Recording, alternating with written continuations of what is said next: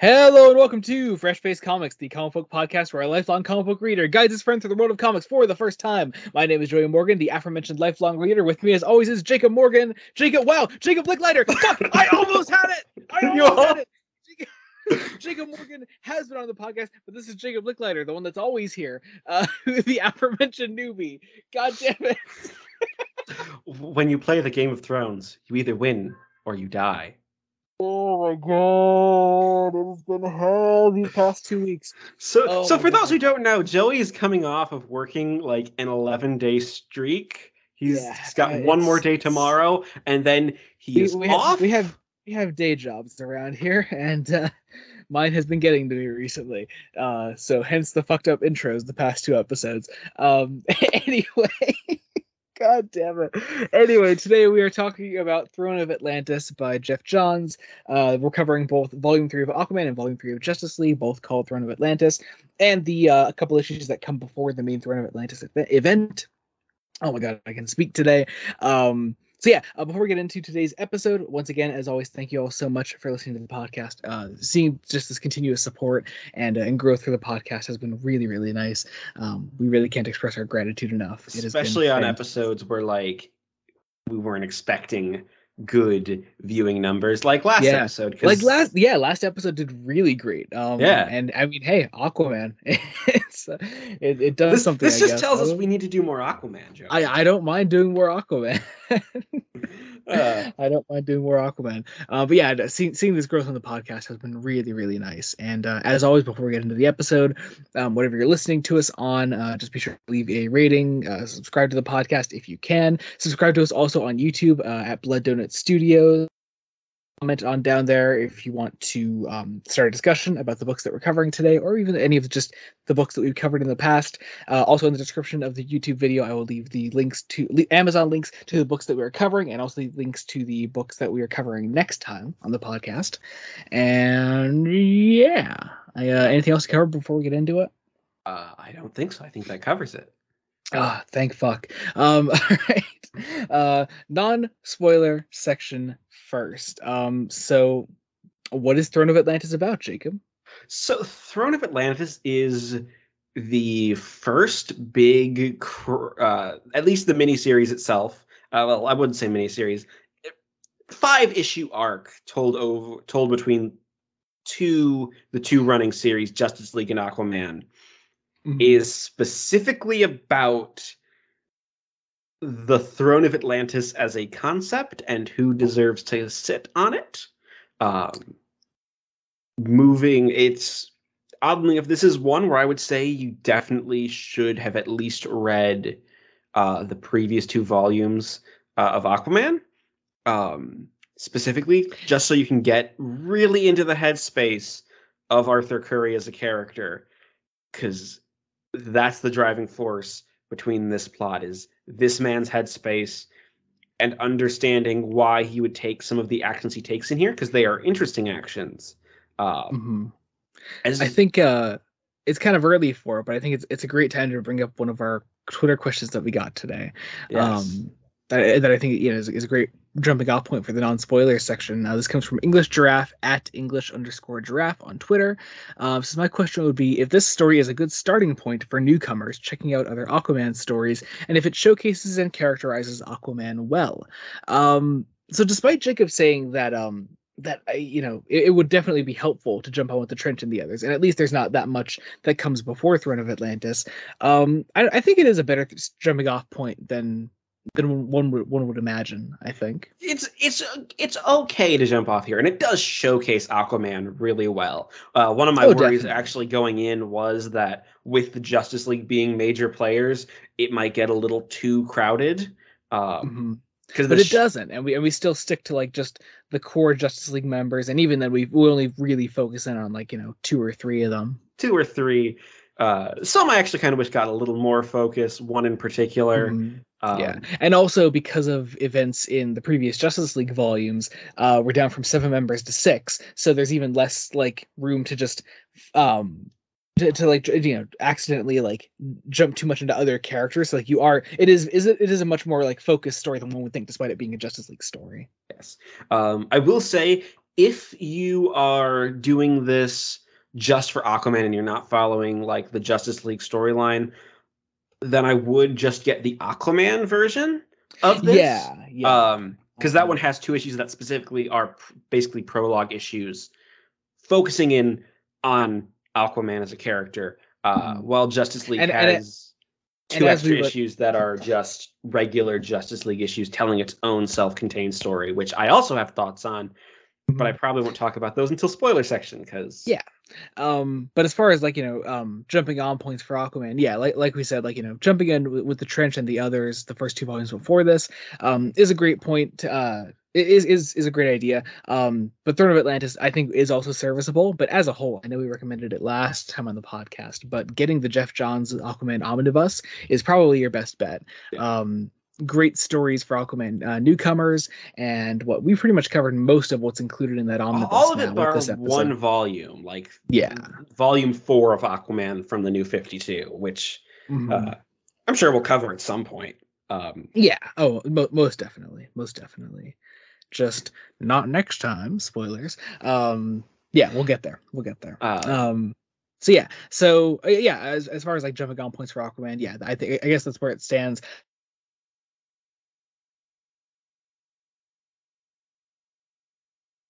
I guess I guess when it comes to recommending this story alone, maybe it's not the greatest standalone thing, but it can work. I- I'd Yeah. say. it, it can work. It can work. Um, I'd also just highly recommend it. Um, I'll also say the plot is really tight. Um, it Mhm. seems that Johns does a really good job at tight four to six issue story arcs. Um, because there's definitely like a chance of letting a story go on too long, and Johns knows not to really not to let something go on too long and languish, just because you know it might be selling well or or something. It's it's tell the story, and then give it you know big beginning, middle, end, and keep keep keep things still ongoing for like the the individual ongoing books. Um, Mhm.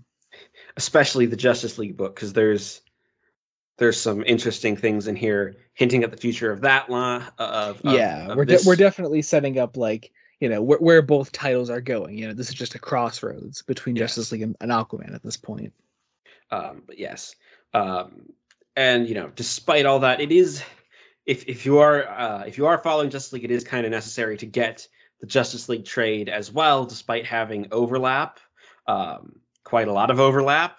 Um, yeah yeah like like i saw like 60 70 percent of the books are, are like the same you know between volume three and uh, of Yeah. each of each series So, so really, whichever one you purchase, if you're only going to be able to purchase one, purchase it based on if you prefer following Justice League or if you prefer following Aquaman as Yeah. a character.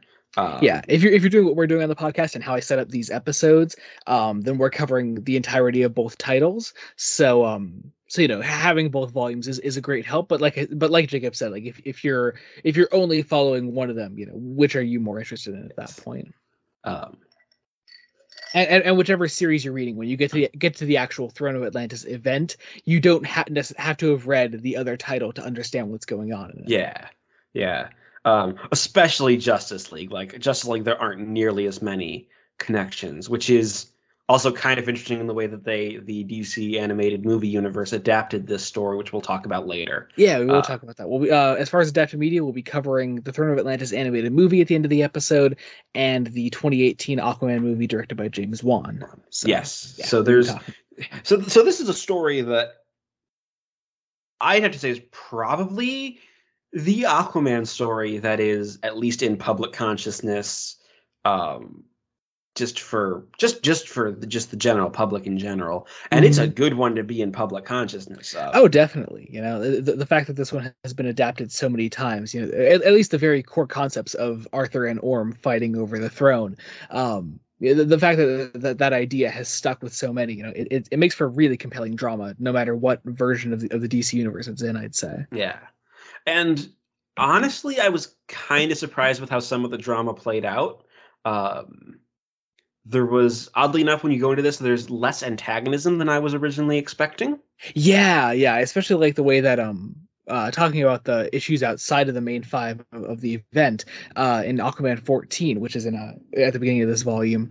Um, I love the way that Arthur and Orm talk to each other. Hell, even at the end of the others, the way that Arthur talks to Orm briefly. Um, you know, there's not necessarily antagonism there, but it slowly builds throughout the story. It's building, and when it eventually does bubble over, it's great. Um, I should also say that this is one where having I think it's basically two artists between the books. Um, uh, pretty much. Yeah, it's it's the, the the main one is Ivan Reis. yeah. Who moves away from Aquaman and does all the Justice League issues, um, and then I believe Paul. Uh, Paul uh, Pelletier. Paul, yeah, probably Pelletier. Uh, do, yeah. who takes over for the Aquaman issues. Mm-hmm. Um, their styles, uh, once again, it's their styles aren't so different that you uh, don't entirely uh, notice, and you know things. It, it makes things mesh together, especially as, like we talked about last time. This is definitely a story arc where Johns does what he did uh, in the trench and the others, where each issue very much leads to the next one. That that connected storytelling. There aren't a whole lot of jumps, mm. uh, and it's a kind of a big story arc. Like you see the effect on like the DC, like sort of all of like the DC Earth as a whole. Uh, yeah, like, yeah, definitely. Which is which is a very nice, a, a very nice little thing that didn't like Johns didn't have to do. Um, but he but did al- but also for like early days new 52 you know establishing those things throughout the universe is really nice to see here i think. Yes. Um and it and it brings things together. Um i'll that, also that, that that will be undone in four years time. In four years. In four years i mean i don't entirely blame them. We we've talked about how insane but honestly like ner- i would say like honestly like early New 52 and late New 52 are like prime New 52. It's when you get into that middle area. Um, when there's a lot of like kind of shake... lose like a direction, I guess. Yeah, yeah, definitely. I'm... You know, it, it, it's when they're it's when their creative teams are sort of going back and forth between do we even continue, continue to pursue this idea and do we hold on to these big arcs that we're still setting up early new 52 um it's uh it's interesting to see. And uh, as, as, we get further in with the titles that we have already started in the new 52 we'll uh, we'll definitely get there eventually. It'll, it'll it'll be interesting to see. See there's a reason i like the phrase commit to the bit. Like if you make a decision you kind of have especially in storytelling you kind of have to commit to it. Mm-hmm. um like you, you got to push through. It's it's what made death of superman as an arc work. They committed that superman is dead. Yeah. Yeah definitely. we are we are going to be exploring the ramifications of that and then yeah. he you know eventually comes back. Um you know it's despite how well that may have worked at times you know how, how much are you going to focus on how much this affects everyone around superman? It's debatable. Um but still they committed to it and uh and you have to commend them for that yeah. Yes you so, have to commend them for that.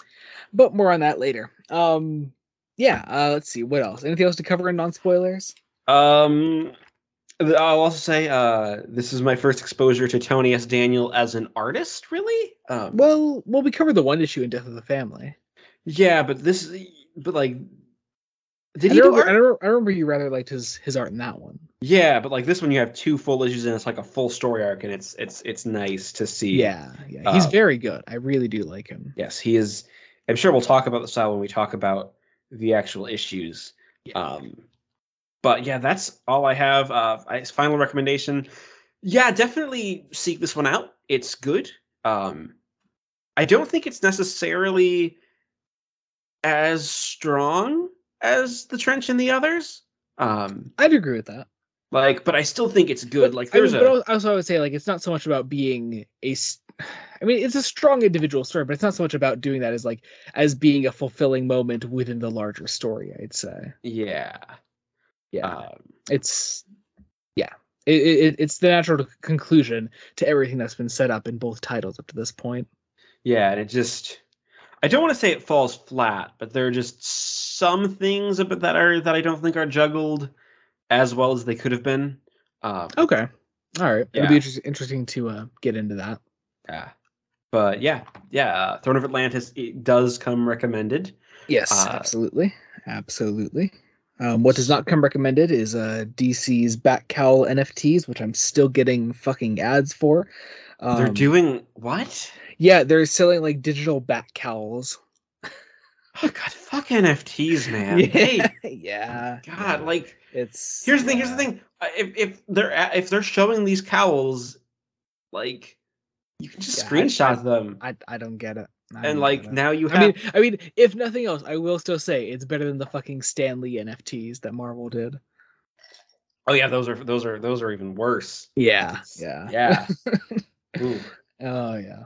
Anyway, um, all right, let's get into spoilers after that little tangent. Um, let's get into spoilers. Consider this a full-on spoiler warning. Uh, we're gonna start off the spoiler section by covering the first two issues of Justice League. We're gonna sort of go back and forth between these two until we get to the main event. So uh, let's see. We kick off on Justice League number thirteen. This is the first one drawn by Tony Daniel. Tony S. Yes, Daniel. Tony S. Daniel. And So Cheetah. Um, so Cheetah, yes. What do you what? So seeing this cover, did you know there was a Cheetah story incoming or no? I didn't know there was a Cheetah story incoming, but I vaguely knew who the character was. Okay. Uh, Uh, what did you know her from? I, I I just knew that she was basically Wonder Woman's big villain. Yeah. like, Okay. I, I didn't know any of what her deal is. I don't know if the backstory presented here is the backstory that's generally used. Um, uh, totally depends on who you ask. Um, I personally do not have as much experience with Wonder Woman comics as I would like. Um, which I am, I, I am continuously expanding, of course. Um, so again, depends on who you ask. Um, as far as when it comes to adapted media, Cheetah has been adapted like twice, three times, I think. So it's you know, it's not it's not something that you're gonna be like, oh well, let's see how all these different versions adapt Cheetah. You know, it's just here's Cheetah. Cheetah. Um, um, like one version of of the adapted versions of Cheetah actually do her origin. So ah, and so yeah. yeah. Uh, anyway, moving on. Uh, So we, open up on the start. issue exactly where villain's journey left off. Um, Uh, I don't know. I I don't mind it. So yeah, it's it's the conclusion of the kiss. Superman and Wonder Woman part ways because drama and simmering sexual tension. yes. Um, Um, but anyway, five five days later, we're fighting Cheetah. um, um, uh, yes. So Wonder Woman is fighting Cheetah in a jungle. Uh, the rest of the league is close behind. Or we get there. Yeah, the rest of the league is Yeah. close behind. I mean, yeah, it's it's it's kind of a quick of this. You get a sort of a rundown of who Cheetah is. Uh, her actual name is Barbara.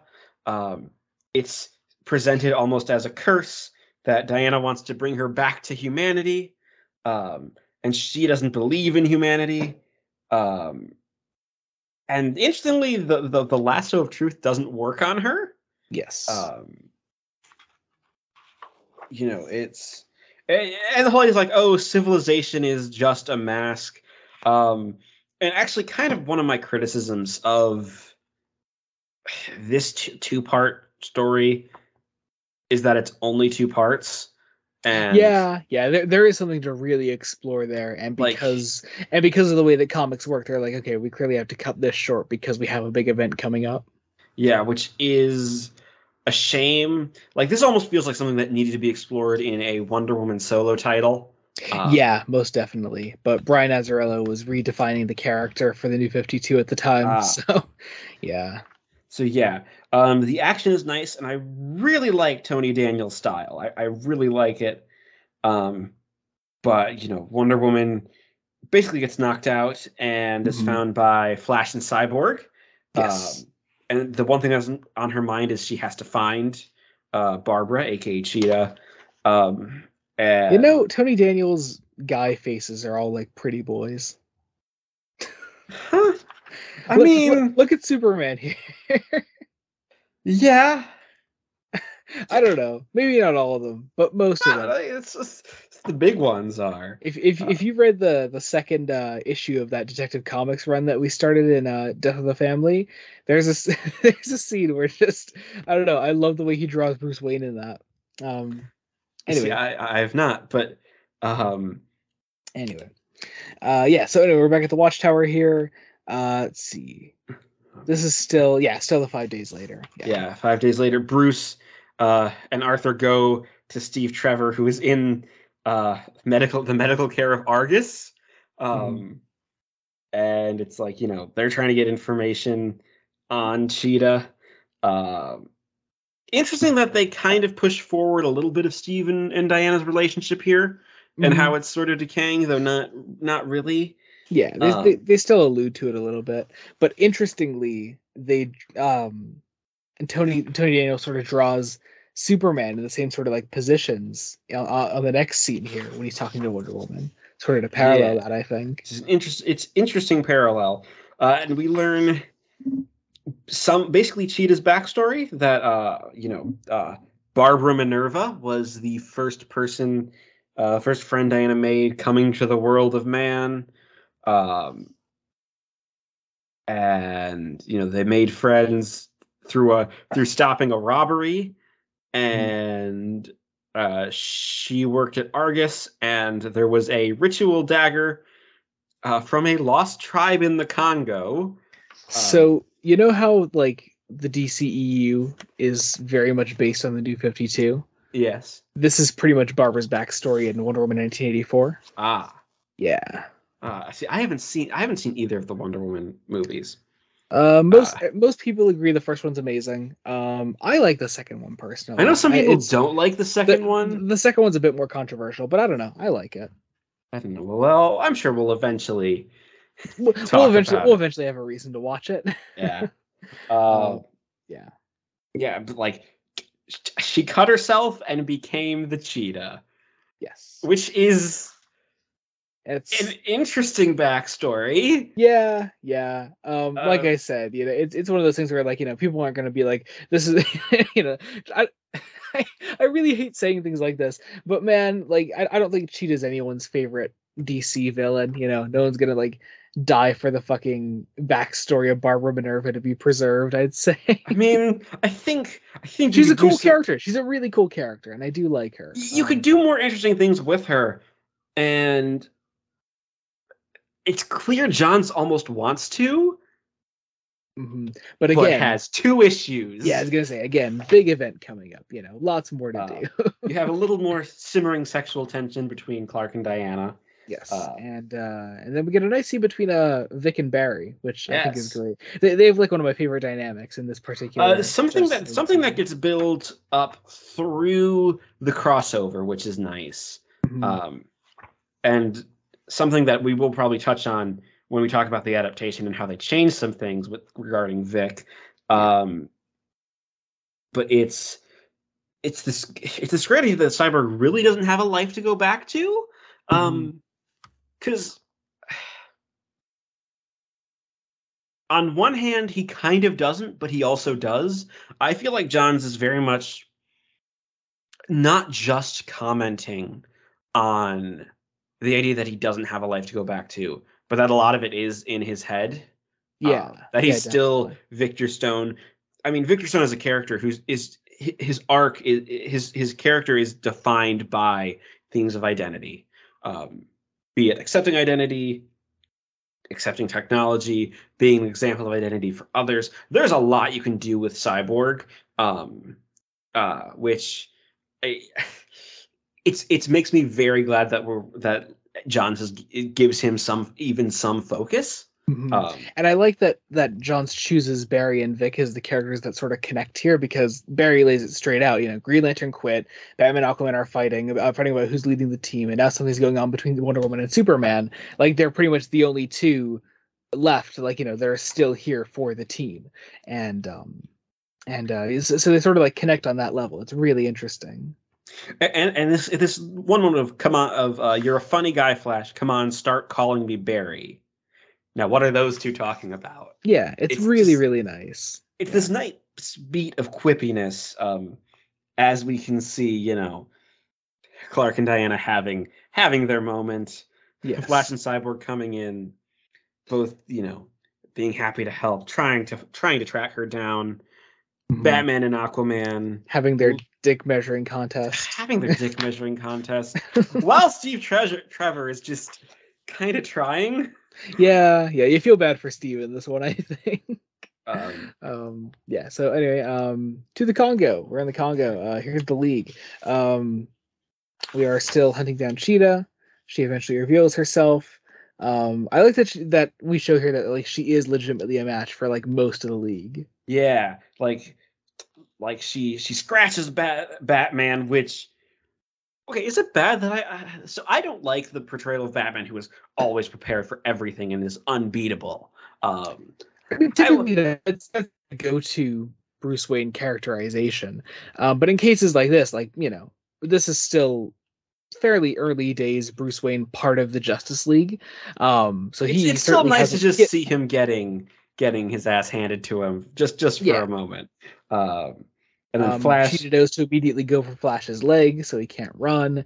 Um, she goes after Superman then, and she bites him, giving us the most hilarious cliffhanger um, of uh, Tony Daniel gets to draw Superman as a cheetah. as a cheetah person, I which, love it. I love it. okay, okay, cool. It's this is it's fun. It's camp. it's we love it's it. It's camp. It's dumb. It's love it. it's it is definitely a panel, and it's a full page. Oh yeah, um, yeah. That that's the big cliffhanger. That's the big cliffhanger, and I love Um, the way he's then drawn on on the cover to issue fourteen, yeah. uh, which is the Secret of the Cheetah Part Two. Um, and he still has like his Kryptonian abilities because why wouldn't he? yeah. um, which is great. But like again, great. Who? Yeah, Tony. Uh, Tony Daniel also did the cover. Yep. And Uh, we're on to Justice League number 14 now. Um, Superman being Superman is able to take on most of the league himself uh, now that he is infected by the cheetah. Um, my God, this part of the plot always throws me off. Who are these guys? uh, this is the tribe. This is the lost tribe from the Congo. Who I t- okay. I, I don't think they get a name. Um, I don't think they do either. like it, which is a shame. Like world build, Johns. World build a little Which bit. I mean, which Johns is typically good at. I'd say. Yeah, like this is one where he kind of drops the ball. Yeah. Uh, Once again, you know, we're gonna mention it a million times here. Just in these two issues, like Johns doesn't have the time that he needs to tell Yeah. this full story, Okay. and there is a great story here to tell. Um, just you know, hard to smash it all into two issues. Yeah, and like the cheetah's just gonna slaughter the tribe, and the whole idea is like is slowly revealing. Um, one, it's like right, we have to we have to save Superman, make him Clark again, um, and you know he's out of action for basically the rest of the issue, um, mostly uh, until until so, until like the the end. Um, but what's what's interesting is you know you have cyborg using ultrasonic sound um uh him staying with bruce while everyone else is you know trying you know making a plan trying to you know capture her um and this whole idea like you know clark is going to slowly die from the cheetah virus um I am trying my hardest to avoid referencing a certain thing right now. What are you trying to reference? You know exactly what I'm trying to reference. Do I? Yes. What It's do you refer- cheetah virus? Oh, oh, okay. Yes, yes. Okay. Wow. See this. I'm telling you, it's been a long two weeks. it's been a Um, long two weeks when you don't get that. Here's Man. your Oh, obligatory man. Doctor Who reference. There we go. This Mandatory is Doctor Who basically the plot to Survival. Yeah, yeah, it Like, is. I was like, yeah, you know, it's. I'm enjoying it because it's survival. It's basically survival, and I enjoy survival. Yeah. Uh, Survival, for those who don't know, is the final serial of classic Doctor Who, which also in, which involves people turning into cheetah people. It's a whole thing. Um, and it's amazing. yeah, but like it, it, it's it's also an allegory for coming to terms with your sexuality, that too. That too. which Gotta love. Gotta love. Gotta love this. This this kind of isn't though. Really, it's it's no, more let's. no, not not at all. This is this is more a, a, a gut punch. Um, you know, it's like right. It's like right. We're just gonna try to save Superman. Uh, they use blood to cure the infection, which is kind of a grim idea.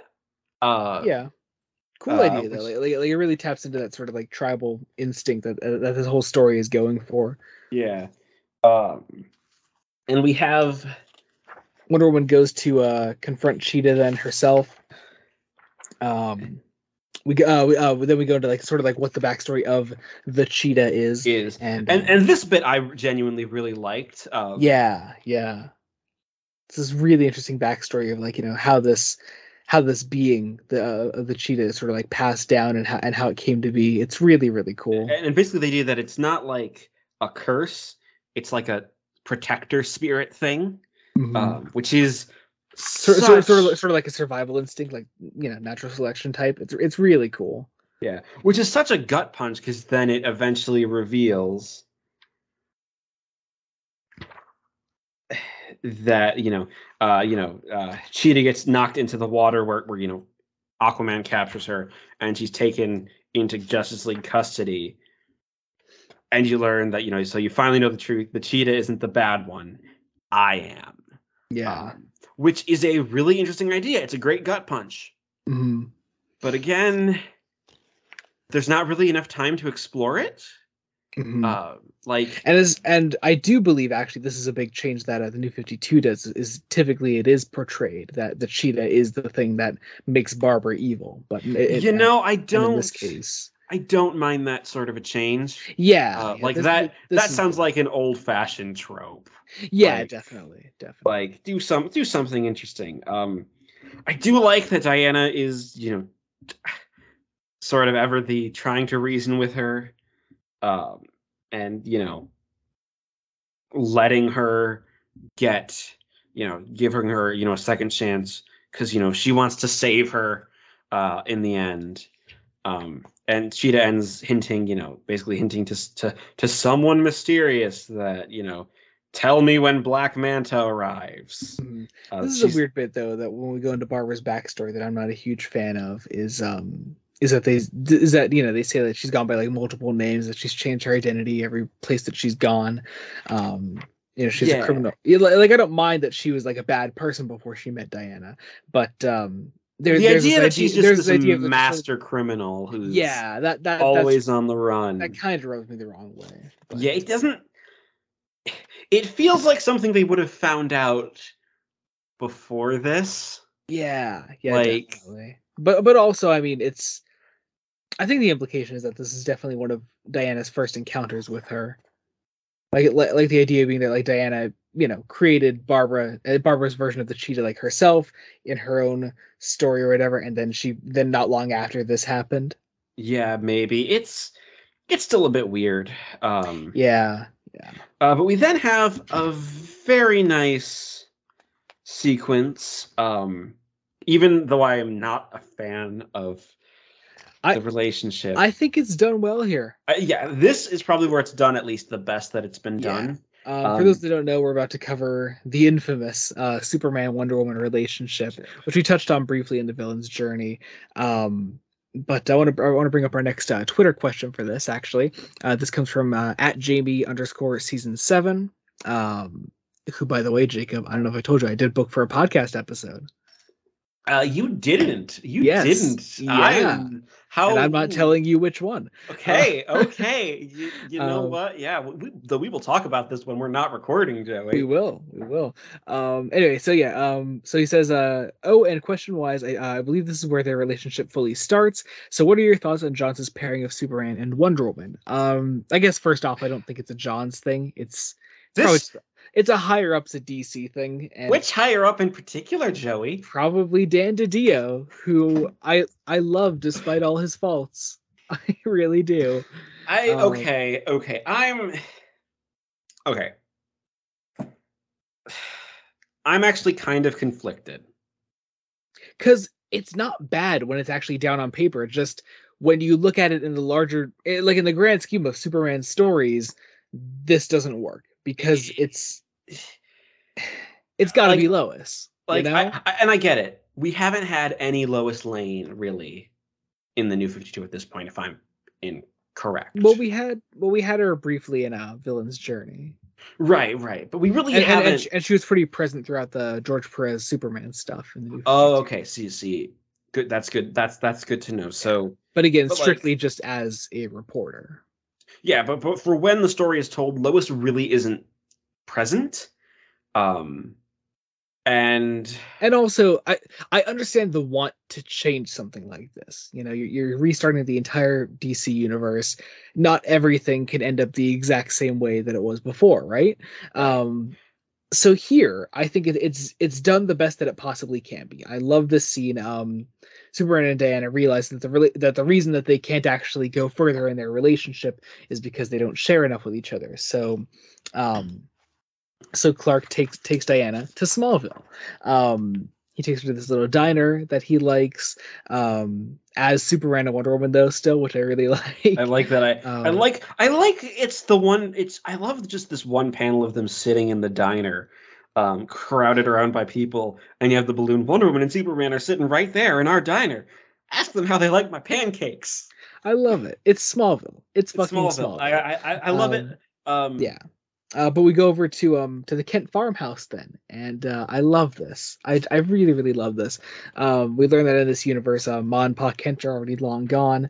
Um, uh, somebody else owns the farm now, but Clark still comes back here every now and then. Um, and uh, and just says, "This is me. You know, this this is this is what my life is. This is who I am." And they sort of let each other in, and it's really well done. I think actually, like it's a really really great scene. It, it's it's a great scene. It's very nice. I like the way they end on a kiss. I don't like necessarily like the way that it ends. Oh come on! It's the most fucking Bruce Wayne thing. It's such a Bruce Wayne thing, but I'm afraid it's going to turn into like dumb relationship love triangle bullshit. Thi- This actually sets up um the solo title, Superman Wonder Woman. Um, it doesn't really continue much in in Justice League itself. They make their own title about the two. Of them Okay, together. cool. Yeah. Um, so so, I- so so as far as what you're reading right now, you don't have to be too concerned about it. But that's what this is setting up. Okay, cool. Um, no, but uh, just just some final thoughts on the relationship as a whole. It doesn't piss me off nearly as much as the breakup of Spider-Man and Mary Jane Yeah. because I know that that's a thing. That that's that's a thing that's happened a couple times. Well, aren't they still not together again? Uh, right now they're not. Yeah. Yeah. Yeah, because it it doesn't. The way this is written doesn't entirely feel like a betrayal of Clark Kent. It feels wrong that he's not with Lois. Yeah, but also this is a Clark that never even had the possibility to be with Lois. Yeah, has, I don't even think this Clark has yet. oh, Has he? Has he actually met Lois? Uh, he has. He, he has. has. Okay. But mostly mostly just through working at the Daily Planet. Yeah. So, and again, it's not one of those things that like. Again, it's not like set in stone that this then has to be the relationship going forward. Mhm. Uh, like it's very much one where you could take the characters in an interesting direction. Now, um, it- and again, a lot of it just, I mean, sure, I will say, yeah, the premise just does feel wrong because again, the Superman Lois relationship has been there since Action Comics number one. Yeah, yeah. Um Like- but but but again, like you you- see the want to do Try something, something new. Yeah. Yeah. Um, but yeah, it, it's it's a blip in the timeline, honestly. And it's it- not again, something it- I entirely mind though, because I, I've I've read a the first I th- whatever's collected in the first volume of Superman Wonder Woman. I have that volume, and it's honestly not bad. I like it. Yeah. and it's it's not like say Marvel splitting up Spider-Man and Mary Jane and then keeping them split up for like over a decade now it seems I think. Right? Uh, well, wait, no, I don't know. I haven't kept up with current Spider-Man comics. so Because I know that like I one more should- I day is probably what shouldn't be- split them up. I probably shouldn't be commenting on this. And then I apparently I don't think they've actually ever gotten back together because I've talked to her to, to Corey about this, um, Hmm. and she said that like they they aren't back together, which is insane. Anyway, yeah, it's it's good. I also I love the way Tony Daniel draws it. Like Yeah, yeah. if he became the main artist on Justice League, I wouldn't I wouldn't complain. Uh oh god, who does Trinity War? Um I think it's Ivan Reis. It's probably Ivan Reis because I'm guessing Ivan Reis actually is the one who takes over. it probably is. I'm I I think you're right. Uh yeah, it's Ivan Reis. It's Ivan Reis.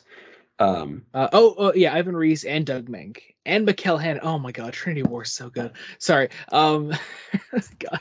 Anyway, um moving on. Uh let's move into Aquaman. Uh let's do the first couple issues of uh, Aquaman Throne of Atlantis. Uh these first two issues before we actually get into the main event. Uh so the this first, is the first one. first one being the zero issue, issue number Yes. zero. issue zero. So Um. So okay. So this is the first actual like DC wide event that uh that they did in the New Fifty Two. Um. So each year they would do like sort of like a summer event, and this was the first one. Was that every every title got a zero issue. Um. Right. So the next event I th- I'm pretty sure was Forever Evil. Then it was. Oh God, Forever Evil. Then I want to say. There was something else. Then oh, oh no yeah I think I think it was Forever Evil, Futures End, Convergence, and then I think it was Rebirth. I might be missing one in there. uh so was this zero issue? Was this like a free comic book day issue? No, no, no, no. This was that like like every single title that was currently running in the New Fifty Two um got a zero issue. They all got like a, a an it's sort of not, not not an origin story, but just something that took place before the New Fifty Two. So like just sort of like a prologue type. Yeah. thing. Yep. Um, Yeah. and, and would it have been like all released at like in like the same month? Like Yeah, yep, yeah. So they all came out like like right around the same time, um, right alongside. I think they were meant to come out alongside like issue twelve or thirteen. yeah. I think this is I think this one was after 13. Yeah. Uh, So the only reason that like you know you haven't read them in other other titles is because in uh, in Batman's case the zero issue ties into zero year, so it's included in that. so it's And it's then- it's in other things. Yeah, and then with uh, with Justice League, the zero issue is used on the backup stories, which we'll talk about briefly. But there's a there's a whole volume dedicated to it. Um, it's the So those are the ones with like Shazam. Yeah, yeah. So they dedicated the zero issue of, of Justice League to continuing those backup stories in a full length issue. Yeah, because Shazam is on one of the co- uh, the covers. Yeah, like, Like- like, like I said, we'll, we'll talk about that briefly when we get into the actual event. Um, event.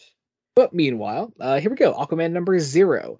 So uh, we were, uh, I'm assuming we're seeing here uh, what we talked about in the uh, the others, the yes. uh, post fight with uh, with Black Manta and his father. Um, uh, Arthur's father is injured here. He's slowly I, I like I like how the cover has Aquaman bursting out of like the the, the, the actual comic page. yeah, th- th- that was a that was the theme of like all the zero issue covers. Is they're all like bursting out of a comic page. Ah. Yeah. Yeah. So um you have okay, so the way Arthur is drawn here, he looks so young.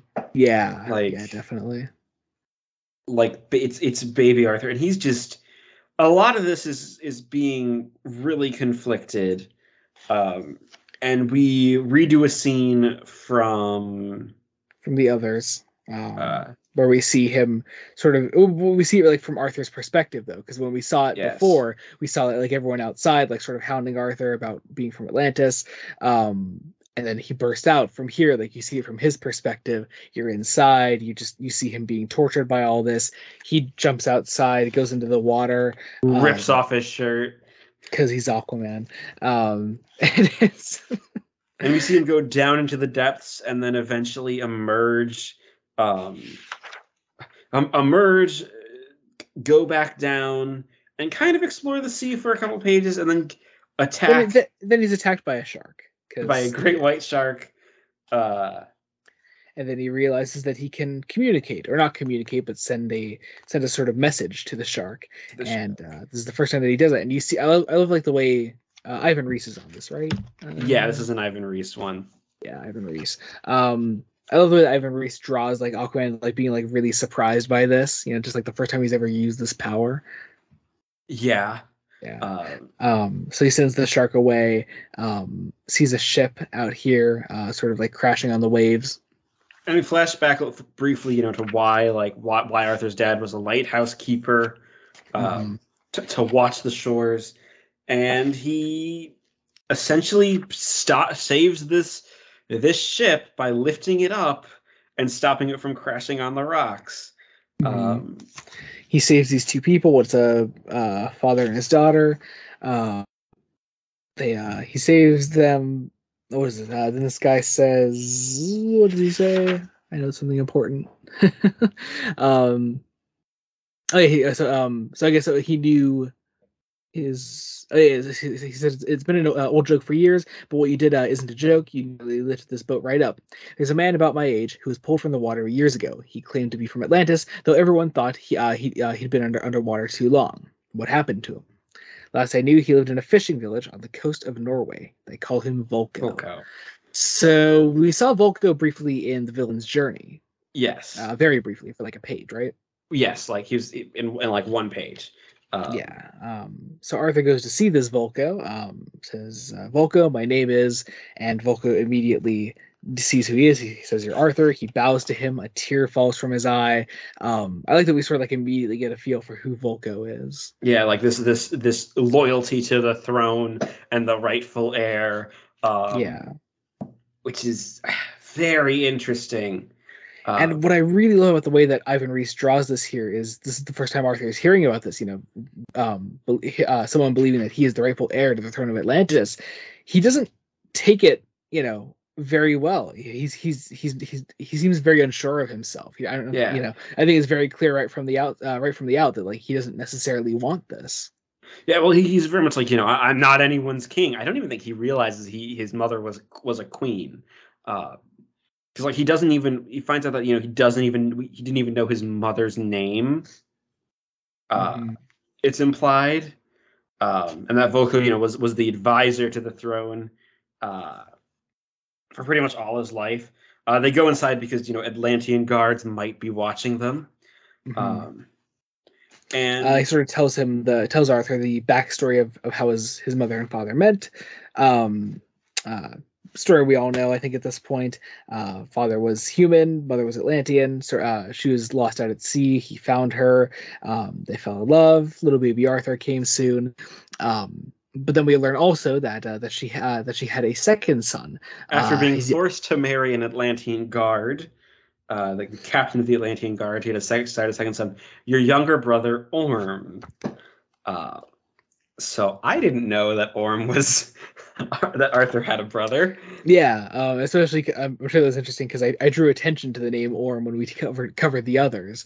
Um, so like, oh shit, that's that's who Orm is, right? Right. um, so then, uh, so we learn also that his mother is dead. Um, Arthur asks who killed her, and um, and Vulko says, "I believe it was your br- uh, your brother, her own son. After her death, he became the king of Atlantis." Um, so we see further here, like why Vulko believes that Arthur is the rightful heir. Uh, we see where he gets this fucking horrible necklace from. Um, gets it from Vulko. There, they go back down into the water, and I love this here. We, we get a we get a uh, a brief glimpse of well, I say a brief glimpse. It's a whole two pages um, of it. They have to turn the book vertically to really uh, get uh, and it's so nice. I love it. of Atlantis. Um, basically, basically filling in the gaps to where where issue one of Aquaman started, um, Mhm. as well as And hinting. obviously, you know, like we know, like all the other stuff happened in between there. Um, I I don't mean to say the other stuff. I mean the others, like the group, the others, all that other stuff happened. Yeah, because he was still wearing Um, the Atlantean jewelry uh, yeah. in those flashbacks.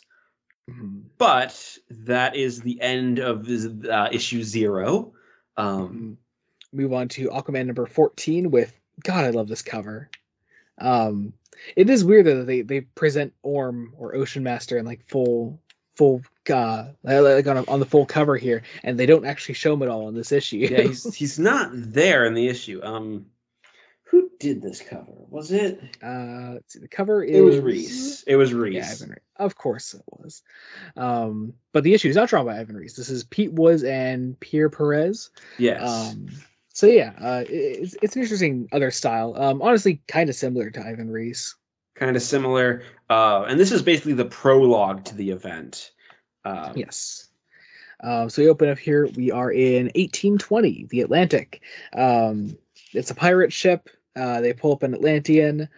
Um, they try After to they try- harpooning him, um, and he he looks okay. He looks kind of like edgy '90s Aquaman. A little bit, and I think that's definitely on purpose. that's intentional, yeah. Yeah. Uh, um, and, and this idea that that like This- he has gills behind his ears. Um, yeah. and like this this this captain uh you know uh had his eye taken um and he's just going to like just just murder this atlantean but then in a flash of lightning the ship is surrounded by other atlanteans uh Mhm. presumably um while we then cut to the present day.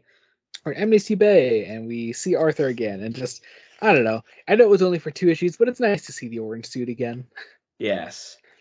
um, just to get a brief scene here of him underwater. Uh, we tease Orm here. Uh, we see like his silhouette. Um, he's talking to who's he talking to here? Did they ever say? I'm not sure. Hmm. Um, but what's what's interesting is he's talking that some believe the boy born with purple eyes will bring about the end of Atlantis. Um, and Orm specifically calls that superstition, and he will not tolerate violence against our own. Um, yes. From his first Um, line, immediately setting him up as at least a caring enough ruler over his people. Um, A Hmm, little bit. but he he seems to care. Uh, Um, yeah, Yeah. I, I like this. I like this one line here. It says, um, uh, "I take threats seriously. See that Garth has returned to his mother unharmed, and those that wished him harm unlo- uh, locked in the w- uh, in the wells for trial." Do you know who Garth is? I, I- I'm fairly certain that's like the original Aquaman, The right? uh, the Or, uh, original uh, Aqualad. Aqualad. Yeah, the original Aqualad. Aqualad. Yep. Yeah. So that, nice little nice little Easter egg there. It's fun. Um, we then go over to uh, let's see, uh, Prison in Louisiana. We catch up with Black Manta, who has been here some time now, it seems. Yes. Um, And we also see Amanda Waller here. This Amanda one's Waller. actually Amanda Waller. after Jacob. after two guards are are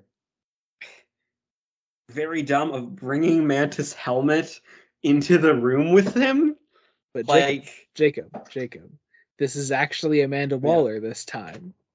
not on the first page. Oh no, yeah, no, no. I'm saying the then she comes in. This is actually Yes. Amanda Waller this time. Okay, If, yes. If anyone's if anyone's confused, listen to the Justice League episode. yeah. um, like Anyway, so yeah, so Amanda Waller comes in after Manta um, just massacres these guards, as you uh, do, as you do. and like, like he, he drowns one of them in a toilet. As you uh, do. And Waller's just like, what? Waller's just done with their shit. Like, why? Why the fuck would they? Why? Um, and it's this interesting. Uh, the, I imagine she's like trying to pull together a Suicide Squad. Um, Mhm. Yeah, yeah, yeah. The- recruiting The, the idea is that we're like getting more members for the Suicide Squad because Suicide Squad is already a thing, obviously. Um, Um, it's like uh, the is no, Agent Waller. I'm not dying for you. I only die for Aquaman. Teasing that the revenge is still there. Like Mhm. that cycle is still a cycle of revenge, uh, and it's going to it's gonna keep you know cycling throughout. Um, I'm guessing just the Aquaman book because he really doesn't he doesn't really show up again, does he? In this in this arc? uh, no. Yeah, think that's pretty much it. that's pretty much it. Which it's nice closure. It's important closure. Yeah, nice to have there. Um, but anyway, so yeah, so um, we have a nice meeting here between Arthur and Orm. Uh, again, just not showing him fully. I don't know why they choose not to show him fully. He's the cover, but whatever. Um, What's really interesting is that they don't immediately set him up as evil king dictator who wants to see the world burn and just dreams of conquest. yeah, Uh, yeah. It, it's it's it's a surprisingly passive meeting between the two of them. It only gets sort of antagonistic towards the end when Arthur straight up says, "Are you planning to attack the surface?" And Orm says, "Of course not." Um, And I love that. Oh god, I love that. Um, yeah, and it's it's it's a very the the, the art on that pa- on that panel in particular is such like thick lines. mhm. Like it's it's it's- Yeah. it's very thick and it and it hits. Um, but like it's it's and Arthur believes him, Mhm. and I find it interesting because he's kind of right to actually believe him. Yeah, yeah, because I mean, we as we as comic readers and as fans of these characters can easily say, "Oh, well, he's gonna fucking attack the surface, then, isn't he?" Um, but you know, like like when you consider the history that these characters actually have, they've never actually been aggressive towards one another. No, they haven't. Yeah, Uh, yeah, uh, but we see I go back to Vulko. We see uh we see Vulko here in the present day finally, which is very nice. uh, where he's gotten somehow even balder. Um, yes. uh, you know, someone rushes to him, and they find A dead Atlantean. a dead Atlantean. Yes. So Vulko jumps into the water. We cut back to Orm and Arthur. Uh, Orm seems genuinely kind of sto- sorry for his brother. Um, like, it's Mm-hmm. but like Orm Orm definitely does carry an air of just you know thinking he's better than Arthur this entire scene. You know, if nothing else, if, if nothing else, in the way he's drawn and how he always keeps himself ahead of Arthur, um, and it never actually like looking at him directly throughout this particular part of the conversation. yeah, there's there's a lot of subtext, kind of just involving that. Like, I don't necessarily think it's jealousy. I think it's more kind of sadness that he lost. He's kind of in his mind has lost his brother. Mhm. um, to the surface world, breathing, um, you know, breathing that air pinned to the ground. How horrible it must have been. Mhm. But then Uh, you also feel that Orm thinks that if Arthur would were down in Atlantis with him, he's almost glad that he's away because there's no competition then for the throne. yeah, Yeah, Uh, so it, it, it's it's this inter- interesting like inner conflict I think in in Orm here that's portrayed really well. yeah, and we sort of get a- a closure to what happened with that ship. That you know, one by one, all the sailors were picked off. Um, Which really just the whole purpose of this is just Orm Orm illustrating for Arthur the might of Atlantis and saying, "Hey, if we are fucked with, we will fight back, and it will not end well for the surface." Yeah, and like the captain wanting to go down with his sh- eh, with his ship, um, and we see the skeleton of that captain. Um, Mhm. and sort of the final line is um i love you brother and i wish you nothing but happiness uh of this conversation which is is dark because then it's juxtaposed with someone going to the tr- the mariana trench and letting out the trench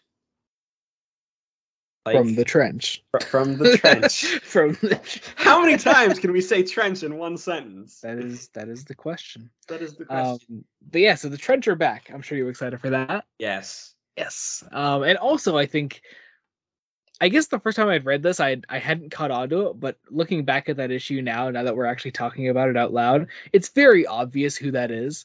Yeah, it is, but Like- it's also s- just a say, good like- miss. It's also just just a say, like, good misdirect. Yeah, it is. Like, yeah. Um, because it's showing that like Orm immediately going away from Arthur. Um, did you catch on to it at all or no? no, Okay, gotcha. All right, just, just so I know that I'm not alone, because that feels really obvious now that we're talking about yeah, it. now that we're talking about it, but yeah, no, yeah, that's that's really fucking obvious. yeah. Um, but now the event can start proper. Literally on to the Uh, main event, and only an hour into the episode. Yes, this is what happens when you I mean, have. it's only five issues. It's not going to take that long, realistically. yeah, uh, it's a it's it's a very action heavy event. it's a very action heavy event. Uh, Um, but on to Throne of Atlantis, Chapter One, which is Justice League number 50, Yeah, 15. Um, And- Reis, and we got to talk about this cover because there's just a, a new member of the league added to the cover. Yeah. that is supposed to be there. yeah. um, Hi Shazam. So I believe starting in this issue, uh, and ran until like the mid 20s of issues plus the zero issue. Um, there were backup stories at the back of each issue of Justice League that Geoff Johns was writing, redo- retooling the origin of uh, Billy Batson, aka Shazam, uh, having a fight against Dr. Sivana and Black Adam, and setting up the whole Shazam family. And literally, if you read it and watch the Shazam movie side by side, it's the exact same story minus Black Adam in the movie. Ah, see, Yeah. I I was kind of interested because it's like, oh, is Shazam gonna be in this? Yeah, And then he it's, wasn't. It's it's kind of misleading. It's Yeah. uh, also, really, what makes really, it even really more misleading. Uh, I mean, you know, the next big event in Justice League is Trinity War. Um, so really, it's setting him up to to come into play there. Um, so setting him up sort of alongside the other Magic characters we've been setting up in, at the end of our last couple volumes of Justice League. So like Phantom Stranger and Pandora. Um, setting him up uh, up alongside those characters. Yeah. So what makes this cover interesting is that originally the Justice League version of the trade had this cover. Yeah, it's weird. I've I, I- don't know why I never knew the Justice League version of the trade had this cover. Like But man, you could see why they changed it because Shazam is nowhere to be seen yeah, in the actual it, content it, of this makes book. It, it makes it look like Shazam is the headliner, yeah, yeah. and he's not. Yeah. Um, He's yeah, not even it- here. He's not even here, like at all. Yeah, he's not. In, well, I mean, he's he's he's he's here later for like a panel, and that's it. Um, which is honestly a shame because Yeah. Because because we love Shazam. We really we do, Oh, we I, I, I do. don't know. I don't know if you do. I imagine. I mean, I at least love Sean Astin as Shazam. Sean Astin is great. Sean Yeah, Astin, I, Sean I forgot you, you have actually had Sean Astin exposure. Yes. Um, and I love uh, Zachary Levi in the movie. He's brilliant. Um, but yeah. Anyway, uh, on to Throne of Atlantis. Uh, some great opening panels here by and this is Ivan Reis art. And just uh, oh we like we really haven't been gone for gone from it for that long. But God, it, I missed it. You miss it. it. It goes. It's art that goes hard. yeah. Um, yeah. and we see you know missile tests, missile tests, and well, they're not even missile tests. Yeah, they're missile tests, but they just suddenly deploy. Mhm. it like it like the U.S. Marines are like, okay, wait, what? Like, what the tests are what for scheduled for forty minutes, but then it's like, wh- what is it? What's wrong? The countdown was just initiated, and the coordinates of the missiles have been changed, sir. Um, and they just detonate near the bottom of the ocean, Yeah. Um. and you see a.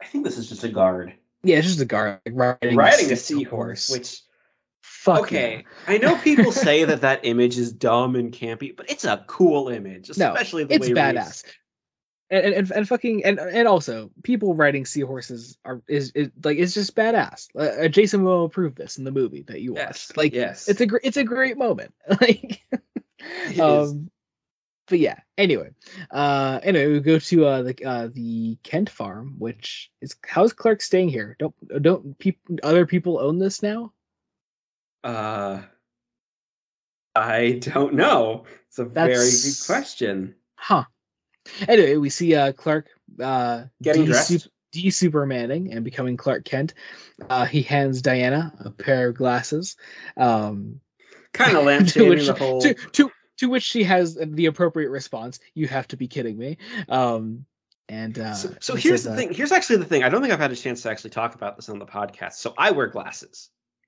right? mhm. People do not recognize. Sometimes do not recognize me without my glasses.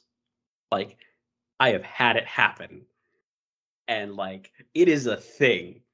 Um, it's it it's only doesn't work when you're known really well. Um, yeah. yeah Like yeah. it's a thing that works. Yeah. Um, Uh, over in the watchtower, uh, we see Silas again, which who we haven't seen in quite some time. still an Um, asshole. Still, yeah, just, just, Yeah, just still an is a dick. but- Um, yeah, And there's this great idea. He, he, it seems like he's he's trying to make amends, but doesn't understand exactly like. I don't think he's realized how much of the problem he actually is yet. Like, you also can't you also can't help but think here that like Silas only has this new invested interest in Victor because he's a cyborg. because he's a cyborg. He's Yeah. he's he's now you know Silas has gotten Victor to be his project. Yeah, Uh, which oh god, but and there's whatever. this whole idea of you know, uh, you know, Silas offering to replace the one lung he has left. Um, and you know, uh, and this whole idea that you know, oh, would say you would still be yourself and still be human, but like again, seeing that conflict of man versus machine and that theme Mhm. of identity still there, even though Cy- uh, Cyborg as a character is kind of sidelined for a lot of this. Yeah, Uh, yeah. which but is it's a nice. It's nice to see these moments, though. It's nice to see these moments, yeah. Mhm. Um, meanwhile, Batman is chasing uh, Not penguin goons, but scarecrow. Scarecrow goons, goons, which See, is interesting. See, they're dressed as crows. Aha. Aha. Aha. Aha, So um, obviously, I was from the. We've covered stuff with Scarecrow Yeah. as far we- back as our very first episode. Um, Yeah. I like. Uh, I like that. Then you have you know Aquaman beating up the goons and bursting in. Um, Yeah. And again, dick measuring contest. dick measure. Half of their half half of their dynamic is just a dick measuring contest. Uh, Which I do love that, like, of all the people, you know, like, like Batman's the fucking, you know, Giga Chad here, but Arthur is, but Arthur is like, you know, the one that Johns has chosen to pit against him directly. yeah, yeah, Yeah. and you know, love that. Aquaman has a point. Like, he ki- he kind of has had a point about possibly being the leader, considering he's a king. Um, technically, uh, Yeah.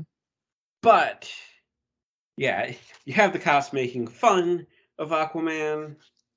Um, you know, we, we basically this is there's basically just a bunch of recap about you know if you missed the trench, the Here's- trench are here's the thing. and it, and it helps those that are, that are only reading Justice League. You know, Yeah. Like, here's what the trench are. Let's recap the trench and the others, whatever. And meanwhile, here's Mera just being fucking awesome again. Being awesome. I hope no one's hurt, gentlemen. I love it. Oh, I love it. So good. Um, genuinely, just one of my favorite DC characters. She's so great. And there's Um, this idea that she's been following fish that are just swimming away. Uh, something is scaring the fish. Um, and you know, we we learn this is where Arthur can learn about uh, learn about what ha- about the USS Mavis, which is the sh- uh, submarine, the the the, uh, the the carrier from the beginning of the issue, which you know, uh, acts may or may not have accidentally attacked Atlantis. Mhm. Uh, and like we end this little scene with the, wa- the water just rising, uh, which is then smash cut to Superman and Wonder Woman on a date. And I just, I don't know. I, it's a very cute dynamic here. I really love it. She's just like, Clark, this actually works. Like with the glasses, like, it's it's so great. Um, now is this the scene? That, oh, wait, hang on. This is the scene they do in the animated movie, right? Yes, uh, Yeah, okay, they kind of good. extended a little bit Yeah. to add Lois Lane as a character. Lois Lane, yeah. Yeah. um, yeah. Um, you get the feeling though that, that Diana really doesn't have a civilian identity. Like she's Mhm. just Wonder Woman. Well, yeah. We, we see that even way back in Origin. Yeah. Um, you know, she just comes in swinging. She's fucking Wonder Woman. You know, there there's no other identity there, and it's nice to see that here. Like, if nothing else comes of, comes of this relationship, like Clark makes Diana more human. It's more it's human, cool. or at least able to have her own life and secrets, which is nice. But the power goes out because uh water because water, water, and ships crashing everywhere, and, a giant lightning. fucking tidal wave coming toward the city. uh and you know they rush into action because superheroes and here we have we also have a page of Lois Lane and Jimmy Olsen. Yeah, yeah. Jimmy getting shot, getting shots Well, while Lois calls him insane. Um,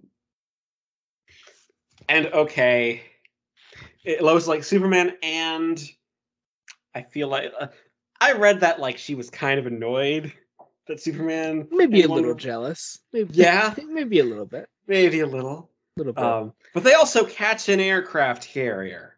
yeah, and that's just that's just cool. I love that. I, I was also reading Lois's lines with Dana Delany's voice. yes, because Dana, Del- and now you know Dana Delany. Imagine if you were reading all of Death of Superman with Dana Delany's voice. Imagine. It, you know, you know, it kind of does, but it would have to be a Dana Delany who knows, a Dana Lois who, Lois who knows who who Superman is.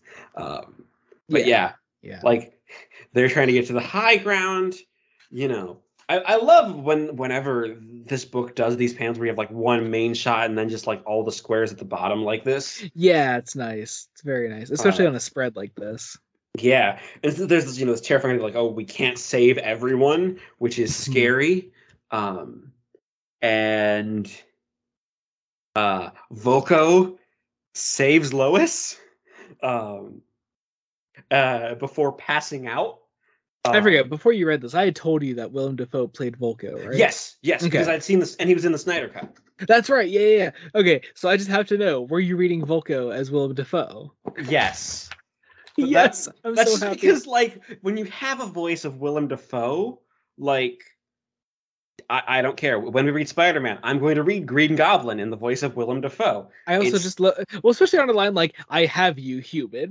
like, You can Like- imagine that coming out of Willem Dafoe's mouth. yeah, yeah, like even if he looks nothing like the character, just the voice is there. Just just the voices there.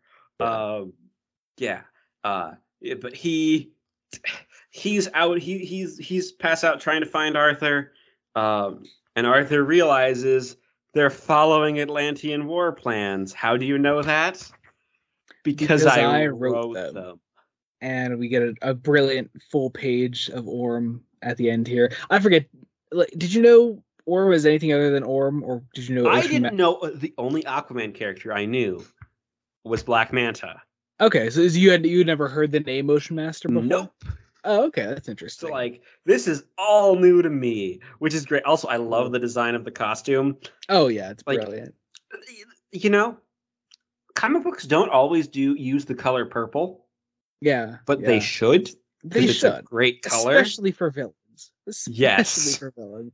Um, and I gotta say that I, just, I don't know. I just love how colorful it is. It's one of my favorite things about James Wan movie is just like how unashamedly colorful it is. Oh yeah, he, that movie was very colorful.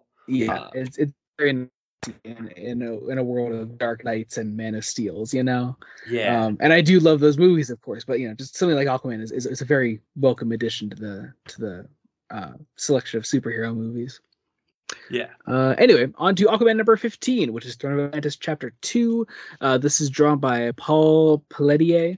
Um, uh, we Uh, see a Gotham City flooding here, and uh, Jim Gordon drowning, which is no such a fucking Jim shame. Gordon Um, and Harvey Bullock drowning. and Arthur Curry saves them, and I'm Saves just so both. happy that that's the scene that happened. Okay, I love love how how how Bullock is just like, what the hell just happened? Yep. Um Aquaman and- happened, Bullock. again, this Fucking great character moment for for for Bruce. Barbara's safe, Jim. Mhm. Like in three line in in three words. yeah. So much character. Uh, Yep. And I just love this here. Um, you see, like like Batman does what he can for for you know for the people that that are being saved. Aquaman and Mera here are doing so much work, and just God, I just. I know I mention this every time she's on the page, but I love Mera so much. Like, Um, well, actually, I I, I do want to say, I love all of Bullock's dialogue in his short scene. Yes. It's like Atlantis. I thought that was just a gimmick. Mad Hatter ain't from Wonderland, is he? so good. Oh my god, I love Um, him. Yeah, Harvey Mera's being a badass. You know, they're saving people again. Still, still pulling the. We need to, you know, make sure everyone knows that Aquaman is not a joke. Yeah, uh, yeah. Like he's he is he is a full character with yeah. full. Which which we have done successfully at this point, but just in case you forgot, you know. There's also this nice bit of vulnerability from Mera when she and Arthur are alone. It's like you know, I tried to push what I could, but I could feel them in the water as I moved it, Arthur, which is a terrifying image. Like, oh says god, the bot like the, she could feel the bodies in there um just how many people are already taken by this disaster um they go to find vulko uh, or sorry superman finds vulko um i also like that little look at just atlantean organs i don't know I- Yeah. I, think it's just really interesting it's it's what I find interesting is that when you have like like fantasy humans that are humans but not really humans, you you you you, you never really get the sense that they're any different from humans, but like here you do, and it's it's such a nice touch. yeah we we we tend to take the fact that someone is humanoid me, to, to mean that like you know their insides are humanoid as well well again back on doctor who for a second it's what makes you know the Doctor interesting is that like you know his insides are not the same as a human. Yeah, Um, yeah. It's, It's it's really it's, cool. it's little Yeah. touches like that. Like like this is clearly an idea of like let's alter the respiratory system to work underwater as well as above water. Mhm. Um, yeah, it's it's all a thing. Uh, Clark tries Clark tries to calm him down uh, by pinning him down, and he gets punched. Um, And again, also something that isn't touched on often: Atlanteans are just as strong as Superman. Yeah, um, yeah. we had we had this exemplified by Arthur in The Trench and the others, but also here, someone like Vulko obviously isn't as physically fit as Arthur, um, but still carries that same strength because he's an Atlantean. Yeah, I mean it's it's this great little moment. Um, uh, and you know, folks like you know, if, if if he were still king, they never would have done this. Uh, uh, and then we you know cut cut to Arthur and Bruce. Uh, It's nice to see them actually like find some common ground here. Um, you feel like they're actually like leveling with each other, not just like trying to like one up uh, uh, the other the whole time. Yeah, it's this great, eh, and Bruce doesn't really like judge him poorly for the fact that like he wrote these plans, um, Mhm. because we find out Um, that, there is this there is this really nice moment though where Bruce calls the Atlanteans his people, and Arthur says they are not my people. Um, it's it's just a nice little moment for him, and then and then it's like silent for that moment where you get that like panel without dialogue. because again he's be- Arthur is still an outsider, like Yeah, yeah, like definitely. that has been the theme of the Johns run on Aquaman is that Arthur is an outsider. he doesn't uh, truly belong anywhere. Yeah. Um and again there's this uh there's this great idea of him going back after um you know you know going before before the Justice League was was formed being again in that sort of angry state of mind. And he builds these war plans of full frontal water attacks and then they're going to sink a city with like their actual forces whatever's been hit the most. It's chilling and you can see where arthur was like in terms of his mindset. I yeah. th- I, think Um, that's just also also nice little reminder because this is an Aquaman issue um and and a Justice League crossover. We need to tell the Aquaman readers what's happening in Justice League, so we give a brief rundown of origin here, where we talk about how the League was first formed with Darkseid here and everything. yes uh and Just a cool little look into like because like you've never read comics like in real time, like as they've come out. Um, just a cool little insight into like how these sort of crossovers work. Yeah especially because what they wouldn't have necessarily even probably collected origin yet like in a trade Uh, maybe the hardcover edition was like maybe just coming out. Okay, so so so like it was either you had read it or you were trying to hunt for like back issues. Yeah, Uh, which with number ones and like f- for the first five issues of any given series is hell. Yeah, I, I can imagine. Um, yeah. So, so, you know, if like a new Batman number one comes out, you know, the the day after it's out, it's already like going for a hundred dollars on eBay. You know.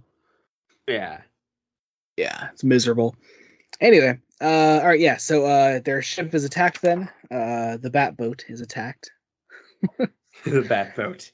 Um, They have to jump out. Uh, we go over to Stephen Shin, which I'm so happy about. Um, Stephen Shin, we learn, is on the hit list of uh, of people like that, that like Arthur wrote the plans to attack and to like take down these important figures who knew about because he knew about Atlantis. Atlantis. Yeah, which is Yeah, is fascinating. Um, Mhm. but we then learn. Uh, see, we then learn that uh, Vulko made his way up to the Watchtower. Um, wants to talk to Arthur, so Arthur and Batman make their way up there. Um, nice to see the League all together, though. Where Flash is during all this, I have no clue. That's a that is that is a good question. But what's what's interesting is that in in this discussion, it's Vulko reveals you know he knows it was an accident, uh, Mhm. which you just kind of assume the league must have must have mentioned it, uh, Mhm. or like he must have overheard it. Um, Yeah. I know it's like it's like someone wanted to start this. I just don't know who. Uh, is stated as we you know see the trench rising from the mid Atlantic which is Mhm. terrifying imagery.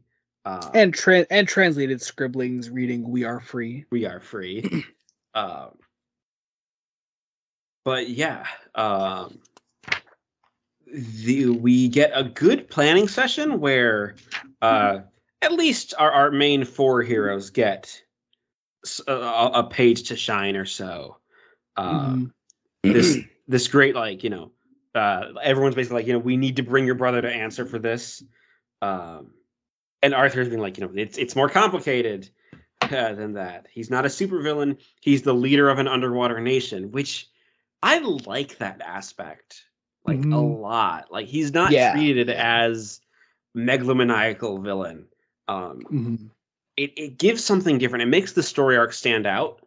That the Mhm. villain, the villain isn't evil, really. Yeah, Like- yeah, definitely. Like morally questionable. Has de- is is a racist. Yes, but it's not like Yeah. a megalomaniacal villain who wants to you know blow up the world. Uh, Is is racist in the same way that Roz Forrester is racist? yeah, um, another Doctor Who reference. This Uh, time even we're, worse. we're, we're, we're on a roll. May as well keep going. May as well May keep well going. It's the second McCoy era reference specifically. It's I mean, yeah, I mean Yeah. it's fair. yeah. Yeah, but uh, you have this great thing where you know uh, you have to give me a chance to bring my brother in peacefully, and Bruce immediately responds, "You have it." Again, despite all the dick measuring, there is a lot of respect between these two men. Yeah, there's this Uh, camaraderie between the two of them that I think is portrayed really interestingly. great. Uh, Um so uh, so uh, so Orm comes up out of the water, says, "Where is your king?" I love this. Um Uh, Uh, and, and we're in we're in Boston. Um, he, I, I love the shot of him rising. It's and it's it's just like the, the, just these two husband and wife. I'm guessing like just just just fishing. They were just probably fishing when it happened. mhm. It's like I, I, I am speaking your language correctly, am I not? yeah. Um, It's uh so, so you get like a nice little like funny moment in there too. It's nice. yeah. Um, But Arthur know- comes up to uh to confront him then. and he's Um, he's convinced Arthur is the is King Arthur, your ruler human. and he's mhm. also kind of fascinated by the biology of like you you breathe they breathe through these tiny holes or they don't breathe at all. Yeah. um and arthur confronts him and it's like um again the very interesting like arthur's like you know i'm not their king. Um it's like if you aren't ruling them then what are you doing up here? Where's the atlantean army just beneath the surface waiting for my signal? Um and again it's this whole idea of like arthur trying to convince his brother that no it was an accident. Um you know, it's like the world doesn't even think Atlantis exists. Um, you know, begging begging him to just send the Atlanteans home. Uh, and you know, Orm's like, no, Boston will be a cautionary tale. Uh, uh, which is just a great line out of context. yeah, Boston will be a cautionary tale. Um, and uh, but yeah. So uh, yeah. So then the uh, Justice League arrives. They have uh, mainly mainly mainly the Trinity boom tubes down. Mhm. Um, and it's like you know, it's Orm's like, are these three your rulers? Uh, Arthur says no. You need, uh, you need to give me more time. Superman says we're already tracking Atlanteans moving into either side of, of the city. Aquaman, there is no more time. Uh, your brother is coming with us. Arthur says I'm sorry, but you forced my hand. Arthur puts Batman into a chokehold, and we go into Justice League number 16, Throne of Atlantis, chapter three, drawn back by Ivan by Ivan Reis. Uh, we're up at the Watchtower. We are up at the Watchtower. Um, Vulko is remembering uh, Arthur's backstory, to, recounting it to Cyborg. Once again, just giving it for the non-Aquaman readers of Justice League. Um, and you know, Cyborg uses this opportunity to boom tube down and save Doctor Shin. Um, uh, basically, before being attacked by Atlanteans, while Arthur is going to attack Batman, Superman, and Wonder Woman, like, like you feel the tension, and it Mhm. all eventually kicks off. Um, Orm is just like, you know, it's like, are you the king? Are you the king? Someone give me a king. Monarchy is the only form of government I respect. yeah, it's it, it's really really fun. Um, it, it, it's it's funny, but also like like you know it's it's an interesting look at the way Orm thinks. Um, but Bruce just you know blows up his face using potassium. Um, Makes sense. which which is yeah yeah um and we have just some some great action Mhm. um That's mostly what the scene is. action and some Um, great just basically parallels for all four of the characters uh Mhm. you know this whole nice, to see, idea nice, nice to see a lot of them interacting with each other. My favorite here is definitely uh, Batman and Orm. I love this. Um, but Uh, yeah, so, uh, so, so, so, so again, we're mostly just at a standstill here. Uh, get a nice little action set piece. Wonder Woman grabs Orm, says, "I don't want to hurt you. Surrender now." Orm says, "They hate us, you see, but we are done fearing the surface. We are done living in terror. It is time for war." And uh, this giant Atlantean army raises out of the waters. Um, so so cool to see. Um, cyborg is nearly overwhelmed with dr shin um, Yep. And he just like he boom tubes away uh gets him up to take the watch Shin, take Shin with him, Yeah. obviously. Um, now we have the fight continuing here uh, over in Boston. Uh, Arthur and Orm are officially enemies now, which I like. Like I like again. I really like how just this tension rose between the two of them, and now they're officially fighting. Yeah. Um and you know it's this this it's this you know it's like you know Arthur's also just cut off from the sea life um whereas Orm can use the sea itself uh like he does a whole like um like water tornado thing to to Mhm. to capture uh to basically uh just capture Diana uh Mhm. Clark comes in to save her, and eh, he pulls a Superman. Um, I, I what's interesting is that like they have all of the highlights on his costume like lighting up with his eyes. Yeah. Yeah, it's interesting. I don't know. It's an interesting It's- design choice. Yeah, Uh, probably just more an aesthetic thing. yeah, uh, rather than like an actual like function of the suit. uh, and Orm Orm lets out that you know my crown controls the ocean, my trident the storms. Uh, which so he bring brings a storm down onto them. Uh, th- this lightning uh, rains down from above, uh, literally attacks Diana and Su- uh, and Ar- uh, Diana and Clark. I was about to say Diana and Arthur. Um, and uh, and Orm seems to have them all in, in his grasp. Meanwhile, back up uh, back up at the watchtower, we have Cyborg, Shin, and Vulko here. We see that notes. Yeah um but also something, something like that i think that i think i remember when i first read this uh, at the back of my mind was constantly that yeah vulko hates shin like like no doubt about it like he has to. Yeah i don't know if that was going through like your head at all but like you know you, you could feel that tension there despite it not actually illustrated in the book. Yeah, it's there mainly because like one, Vulko doesn't even acknowledge Shin's presence. yeah. Like it's it's very much like you know just acknowledge Cyborg, acknowledge that you know Victor Stone is there. Um, Mhm. and you see you, you see Arthur going down before um, before we then cut over to Star Labs where Cyborg gets his one big moment in this big thing that I really like. And when we talk about the movie we have to talk about how they adapted this because oh boy. Yeah. Yeah um but yeah so uh we, we, we get a great moment here between uh, uh between silas and his son. Um vic, vic accepts the upgrade here except says do it his um, dad almost tries to talk him out of it. Is because he could tell that vic is doing this impulsively. Yeah. That but it needs to be done but it needs to be done in this moment. It's it's it's interesting. Um but also what we do here is uh we start to call in reinfor- reinforcements from uh, from more- cyborg.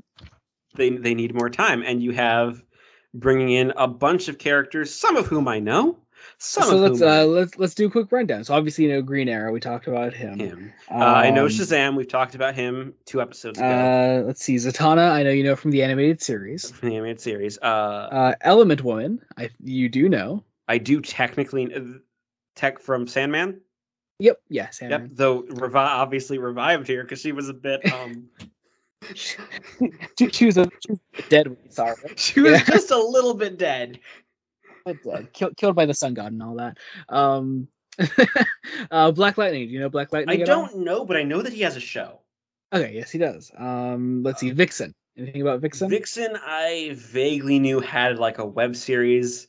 Um, that uh, yeah, that was also tied into the CW stuff somehow. Yep. uh, Black Canary and Firestorm. I both knew from Arrow and the Flash. Yep. Uh, Uh, Hawkman also was on the CD. You know, this is just a CW cast. This Basically. is this is it, minus like three characters. Um, yeah, and then uh, Gold Rush. Even I'm not terribly familiar with, so I don't know. Uh, and Hawkman. Yeah, I, I think we mentioned that already. mentioned- yeah. Uh, yeah, they say welcome to the Justice League, and then they're gonna barely show up in the event. So, yeah, which was kind of a letdown. Yeah, like- but but also it's another one of those things where you're like, okay, clearly we're just setting up for Trinity War again Yeah. here. So Like, okay, I get it, but also give him a little something. Like, again, yeah, give yeah. Shazam something. You put him on the cover of like the he has the issue backup of- stories, Jacob. They're just not collected here. Damn it. Yes. Uh, anyway, Um, on to Aquaman number 16, uh, Throne of Atlantis, chapter 4. Uh, we're back to Paul uh, Paul Paul Pelletier. I fucking hate saying that name. I don't know why. Um, but we're doing this upgrade. We're back in the Red Room, back at Star Labs, back from uh, Origin. Uh, we're keeping up with the fight down on the surface, down in Boston, from the Watchtower. uh, Uh, but we see this tension sort of rise between Vulko and Shin here, which uh, I, what's see, also interesting is that Cyborg has to be taken offline for the operation, Mhm. which ooh, which is why we need those reinforcements. yeah. But like I, it's again, it's such a good moment, um, Mhm. you know. And while he's up dormant, he is trying to basically rebuild the corrupted file of like to see what triggered the missiles that started all of this. Um, Mhm. Uh, one thing I li- I kind of like is that it doesn't it doesn't entirely seem to be doing you know because you, see the Justice League fighting each other immediately after this.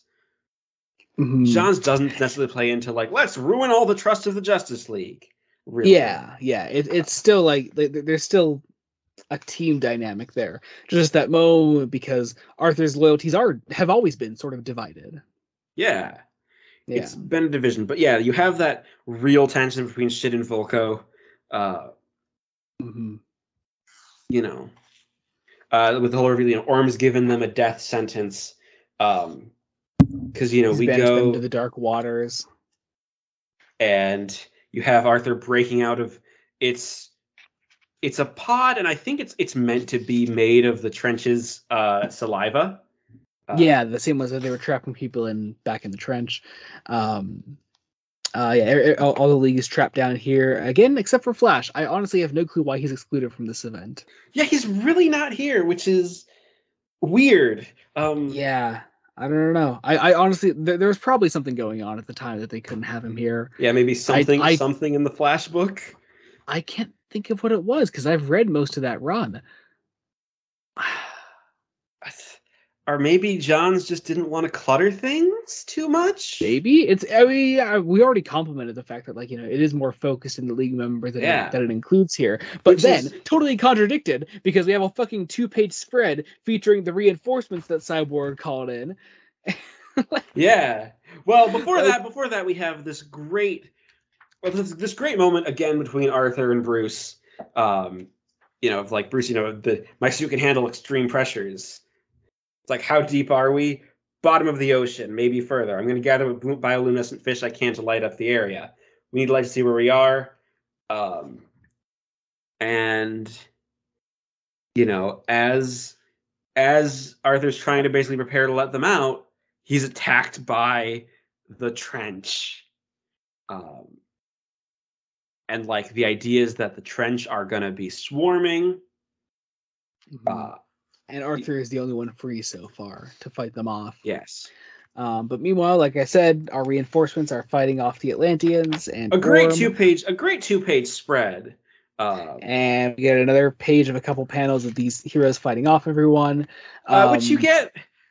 I will say, Johns does a good job of at least giving them a little characterization. Oh like- yeah, and like and like if you're totally unfamiliar with these characters, you get like a decent, you get like a little sample platter of their personalities. You get the I mean the the title of Hawkman's solo series during the New 52 was the Savage Hawkman. So they really leaned into like his warrior side. Um you see the talking back and forth between the, the Firestorm personalities. yes. Um you have Vixen and Black Canary working together here. It's it's nice to see like like I said it- it's a sample platter of their personalities. Um but that's it, you know. That's it's, it. it. Really doesn't do it really doesn't do much. For it's another story. It example just- of hey, we have other books. Go read these other books. And again, we, we we said in the Justice League episode, I'm not always the biggest fan of that because it's like but again also but but but also you've never done the comic experience yes, again, reading stuff again, as it comes out yeah, which i which i've been doing for so much of my life like you know stuff like that i'm, I'm so used to i guess yes. Um, but uh orm comes out uh to take people on himself i love love love this next scene here where uh where victor is dreaming uh, Yeah, it inside the is- it is a brilliant. It is, it is like the best This bit is- of Victor Stone. In this, there are a lot of great moments like this that uh, that Marv Wolfman does in the Teen Titans stuff. Um, where uh, yeah, Oh. that- like like Johns is very much channeling some Wolfman here. Um, Yeah. it's it's very very cool. Um, so you I have this love bit, just uh, the image of the empty armor telling him it's time to wake up, and yeah, just that and face. says, "Please, no, please, just a little long," and he's He's back, back in the real online. world. Oh man, that hurts. Uh, Mera's finally Yeah, well, back. it, hurts Thank even fuck. more because it, it hurts even more because it's like the ox. Your system will supply the oxygen to your brain. Your brain needs now. You can survive in water or in space. Nothing can hurt you And he just says, "Yeah." because he's Oh, he's no longer breathing, oh my god. which is oh, that hurts. it hurts. Oh, hurts. it's so good though. oh my god. Um. ah, anyway, he goes um, with Mera because they found Batman. Batman was able to send a beacon. Um, Arthur is again- still fighting off the trench and keeping. luckily, he got. He, luckily, I think. I think the implication is he's close to getting Bruce out. Mhm. Um, I like that Bruce is the priority. Like he's the first one you want to get out. I love that. Yeah, because Bruce is the smart one and the one that he respects. Yeah, despite Um, the fact that like Bruce would probably get eaten alive by these guys. Like, oh yeah, yeah. would- Bruce is the one with no powers. Like, yeah. like get Clark or Diana out because they could at least help you fight in an underwater uh, environment, probably. Um, But but meanwhile, uh, uh, Vic and Mera come in here and they uh they uh, they fight off the trench themselves. Uh, we get uh we, we start releasing everyone else from the pods. again, Mera's a badass. Uh, Yeah, it's just God, I love her. Um, uh, but anyway, yeah. So uh, they start to free everyone from the pods. Um, we're back on the surface. Uh, we're starting to go back up to the surface. However, the trench are now joining us on the surface. Another And- great spread of the of trench course, joining. because because oh wait no I was gonna I was about to say because Ivan Reis but no not Ivan Reis Not Ivan Reis but still a great spread. yeah Uh, great great spread um and it's this great idea that you Yeah. know Orm, it, Arthur thinks Orm's controlling them, and immediately find out what creatures are these. hmm uh the trench come out we have to find out like like why they're coming well like why they're even involved in this to begin with because we find out that Orm does not know what these even are. I, I'm interested that like like they don't even imply that Orm knows has, has even like heard of the trench. Though. Yeah, my brain was like, So- oh, so it's it's not him. I'm like, then my brain's like, wait, who could it be? And immediately on the next page, Vulko snaps on Shin, uh, beats the piss out of him. Uh, let's see. Uh, when he left Atlantis, they turned against me. Uh, they sent me into exile. They will regret it. Uh, Vulko picks up the uh, the scepter here from the others, and Shin is bleeding on the ground. Vulko is sort of like the background villain now of this, and I Yeah. don't know. I was I was curious how you felt about this. I I wasn't expecting it. Um, partially Do you, because do you think it's good though? Oh, I think it's good. It's a great twist. Partially, 'cause I was expecting, you know, because of his appearance in Justice League, Um, I think it's interesting how essential the zero issue is for this for this twist to work because I think the, the zero issue is what makes you love Vulko. Like, Oh, yeah, it makes, makes- makes him, it makes, makes- him a really sympathetic character. it makes him sympathetic. You you just see who he is, and he's like, oh, he's so nice. Um, Mhm. But even then, when we get into this last issue, then we see that Vulko's intentions aren't entirely evil either. He just happens to be doing what he does maliciously. Yeah, like he wants Arthur to be king, and ultimately he kind of gets what he wants. Um, yeah, which is a very interesting twist. Um, yeah. yeah. But but- uh, but we're now on the last issue of Throne of Atlantis, uh, Justice League number seventeen, with the best cover. Like, God, I love this one with Or- Orm holding uh, like a, a piece of all the Justice League here as he has the trident. Like, oh, so cool. Batarang. Uh, Superman's cape, um, the so- cyborg helmet piece, the trident, the lasso. yeah. Oh, okay. So that's also that's also just cyborg stuff that's floating in the water. Okay. Yeah, I don't know what the feathers are. Um, No, no, no. That's that, that's. Oh, oh it, it looks like a feather. That- okay, yeah, right. yeah. I thought it was another term. Like who's who's got a feather? Hawkman. Hawkman? but, But I highlight him. Highlight him who has had yeah, nothing really. Okay, well, I mean, yeah, small appearance, but like really nothing. Yeah. Um, this last issue is, is both Ivan Reis and Paul Pelletier. Um, so nice to see them working together on this one. Um, but Vulko has gotten away. Uh, the Ju- Justice League is checking up on Shin. Nice to see that Shin's at least still around. Yeah, and he's alive. Yeah. and the Um, idea is that he's teleported away. yeah. Um, um great spread here next with um with you know all of our reinforcements with the atlanteans and i think are the trench featured here too or no no uh, no. still yeah still just the atlanteans but orm is there at the middle and i love that yeah, just sort of at the middle. Um, of all the chaos and he was basically informed, you know, that the flesh eaters have left their trench. Um, and Orm, Orm is i forget do they call him ocean master at all in this I or do they do they, do they do it towards the end maybe I don't think so. I know they do it in the Aquaman film. like Uh, i feel like johns wouldn't pass up the opportunity to call him ocean master at some point I don't know. Weird. Interesting. Anyway, uh, but yeah, so Orm is surrounded. Um, uh, the Just- Justice League comes through, then they boom tube in. Um, it's all six of them now. Which, by the way, Mera looks so right here with this Justice League lineup. Yeah. Can she just be a fucking? Can she just be a leaguer, please? You know, it's surprising God? that she isn't. And I Uh, she. Do, I will say she does become a leaguer in in Rebirth. oh, ooh, ooh, Yeah. that'll be Yep. fun if when we if we cover rebirth stuff. Yes. Um, so uh, but yeah. but yeah, like it's it's kind of interesting because I know, like part of the things was part of like the complaints of the new Fifty Two was not championing diversity, and like Mera could be a leaguer there. Like Oh, Mera could still be a leaguer. She she's one of the stars of Blackest Night. Like Geoff Johns loves this fucking character. oh, good because Um, she's a great character. Yeah, yeah. I I just oh I love her. Um I know I mentioned it every time she's on the fucking page. Um we uh, are we moving are on. at we are at essentially the climax.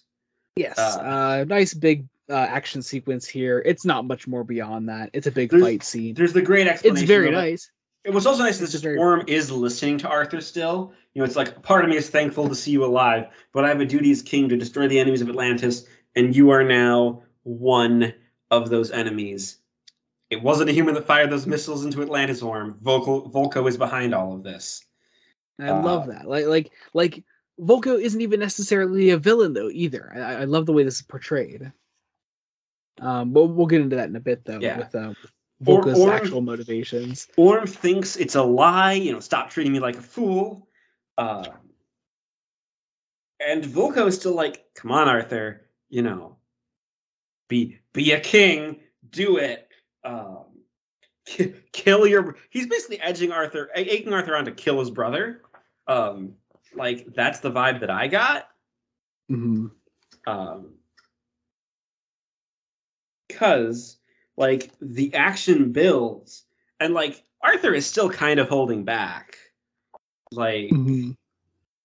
Also, wow, I forgot about this. We get a brief appearance of the Atom here. we do? Yeah, Yeah. that's really funny. Huh. I I reread this book just like a week ago and I forgot about this. I mean, she kind of gets lost in like all of the action. Yeah, it's just like it's just a fun little like throwaway bit. It's fun. I like it. Um moving on. Uh let's see.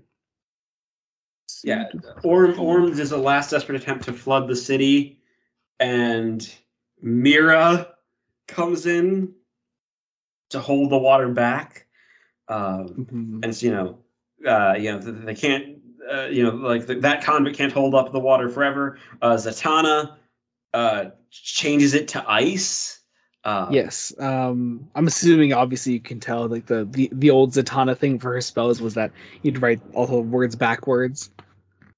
yeah, I, I I heard that was a thing. Um, yeah, yeah, that was always it. And, and and they, and they haven't changed it since. So yeah. I mean, it's it's a good easy magic system. yeah, yeah, that's cool. Um Uh, but yeah, so uh so we do that. Uh Vulko is just kind of standing up on a building holding the Uh, scepter. well, well, Arthur um, narrates, you know, it's um, I was as happy as you to discover I had a brother Orm, to feel like I wasn't so alone, but I am alone. That's the life of a true leader, Oh, which is interesting. Don't entirely agree with that sentiment, but I understand why where he's coming from. It's like you know that's why I never wanted the crown. As he fucking knocks Norm on, uh, Norm Norm Orm. Oh my god, Orm. it's been a long two weeks. It's been a long two weeks. We are Uh, suddenly in knocks Orm- Cheers, where Okay. Aquaman is facing the Shut up, character. of fucking, I want fucking Orm to Orm. Orm. oh my god. Um. Anyway, he knocks Orm on his ass. Um. As he fucking should. Orm Uh, we, uh, yields. Yes. And uh, we we surround Vulko. Aquaman picks up the fucking trident, knocks the fucking trench away, demands commands, "I am your king." Vulko surrenders. Everyone bows to Arthur. Um, just oh god, such And a great moment. It- it's- everyone it's, a fights the trench to send them back to hell. Even Orm, who respects his brother as king, because again, Orm isn't evil, yeah, not inherently. not inherently. He has the capacity to change. Yeah, yeah. Which makes him a really cool character. Honestly, like the two the two big villains that we focused on in these volumes with Black Manta and, and, and Ocean Master, like they're not inherent like I mean they're they're evil characters. They do evil things. Um but they're very complex and I love the way Johns writes them. And, they They're both have a very, chance very, for redemption. Very different, I would say, to the way Johns writes his main villains in the Justice, Justice League books. Oh yeah, his villains just are just flat out evil. Mhm. Um, so but interesting. Um, but yeah, we uh we we uh take the trench out. Uh, like I said, Vulko surrenders. And Aqu- gives gives Arthur the scepter. Uh, Arthur just punches him in the face, which is so satisfying. Yeah, because Vulko's just a dick at this point. Um, but Vulko, but I love what Vulko says here. Um, Arthur says, "How could you betray me like this?" Vulko says, "Because I love Atlantis and I love you like a son."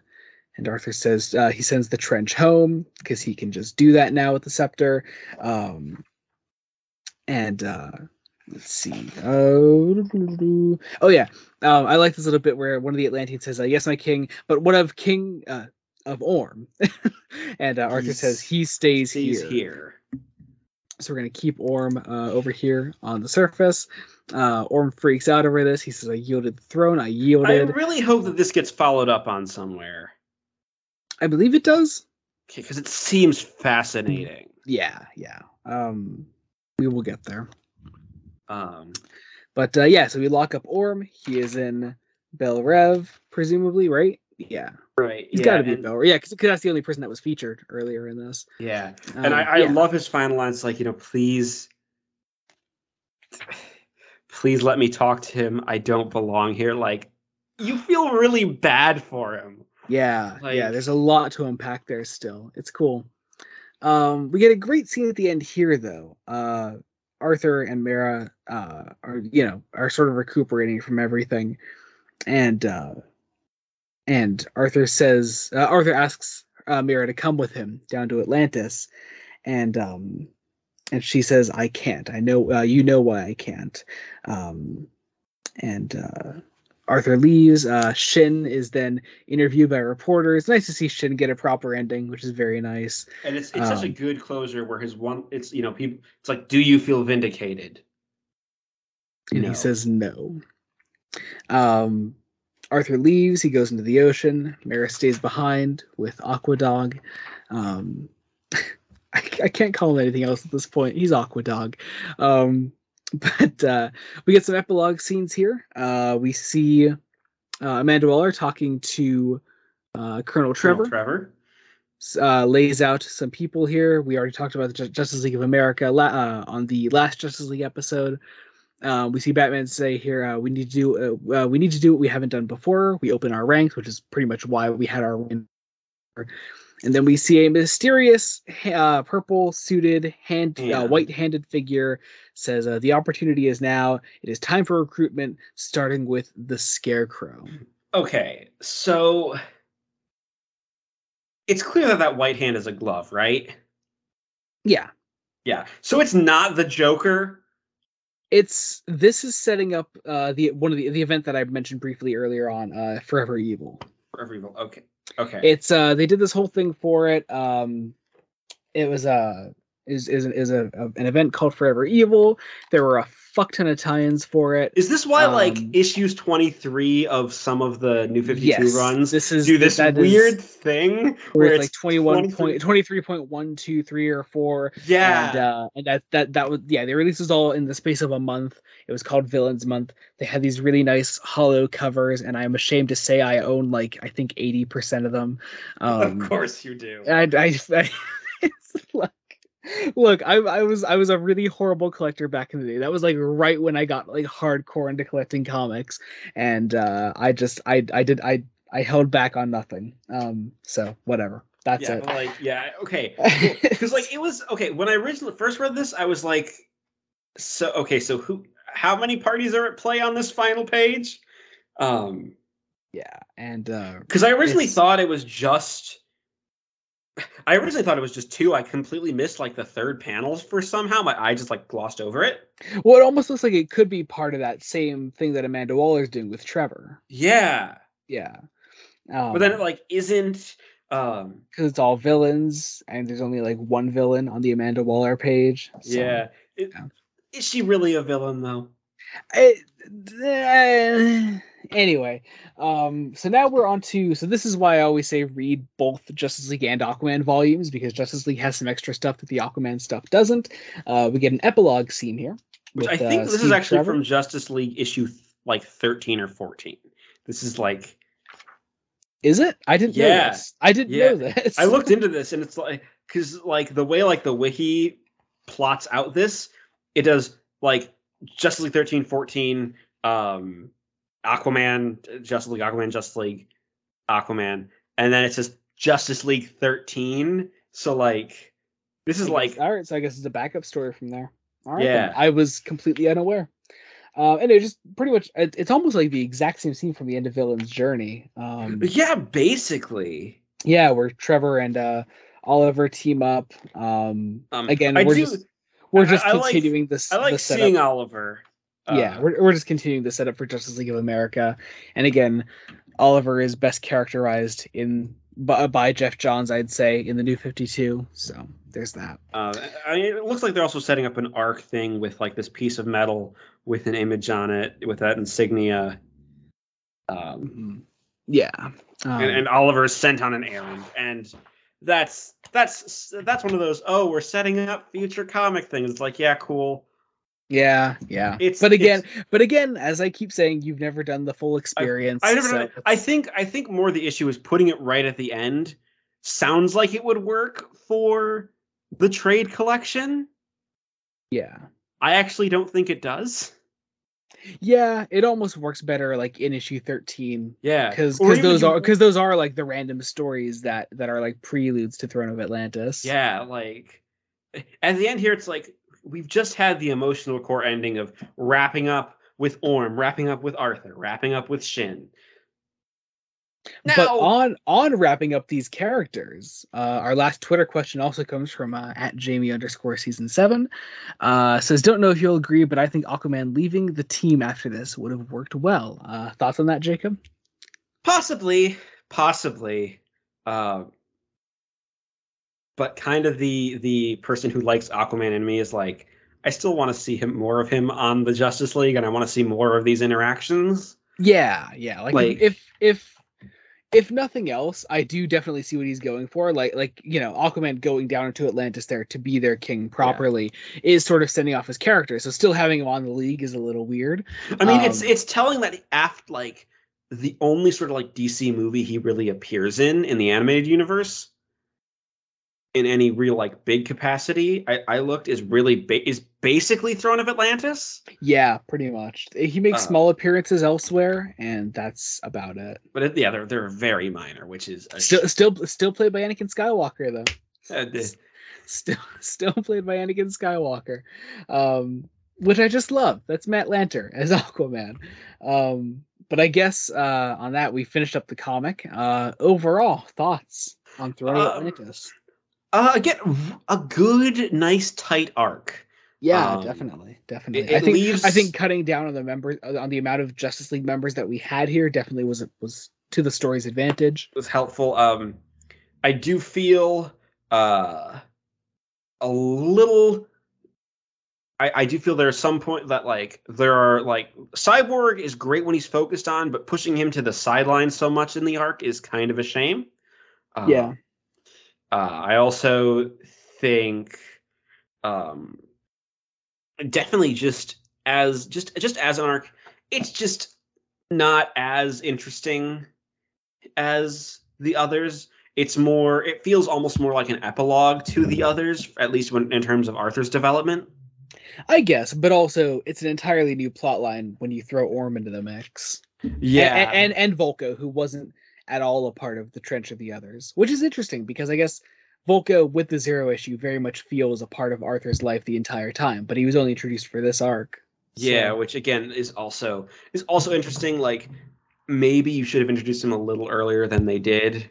Um, yeah, but again, but again, like I said, like the zero issue does so much for this this story. It does, and and like yeah, if you're just gonna be like reading Aquaman and not Justice League, get the Aquaman version of the trade Yeah, uh, definitely. or the Omni with by Geoff Johns because it's it's in the Omni too. Yeah, Um, yeah. Um, yeah. But on that, uh, I guess high recommendations, of course, for the comic. Let's talk about adapted media. Um, the Throne of Atlantis animated movie. Um, so this con- continues on from the DC animated universe. Started with uh, Justice League War, or I guess started with Flashpoint Paradox, but still, um, in the actual reset universe, Justice League War, and then this, as far as Justice League movies go. Um, you watched that for the first time and prep for this. Uh, what did you think of it? Um, I'm actually kind of conflicted. Okay. Um. Okay, I understand why introducing Arthur as a character not in War works, right? Because they're going to be adapting Throne of Atlantis next.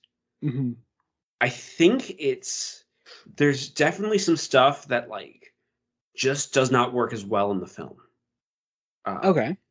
Cyborg, especially, like Yeah, yeah, I I see what they're what they Like- were going for with uh with Cyborg in that one, but yeah, it, it does it doesn't it doesn't work. And basically, Totally the well. opening scene is is him replacing his lung.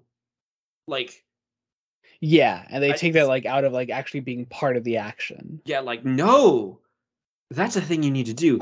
Um, uh, I'm glad you know we got some more Sean Astin Shazam. He's always Yeah, A- and th- I think this is his last appearance as Shazam, unfortunately, because well, he's Sean Astin and kind of hard to get consistently for these appearances. yes.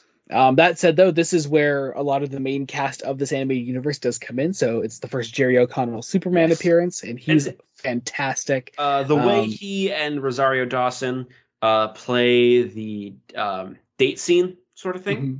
Because Yeah. they do. That's the. It feels like they do draw on issues thirteen and fourteen a little bit, Yeah, for- definitely. just just for building up that relationship. And I like that they introduced Lois as a character.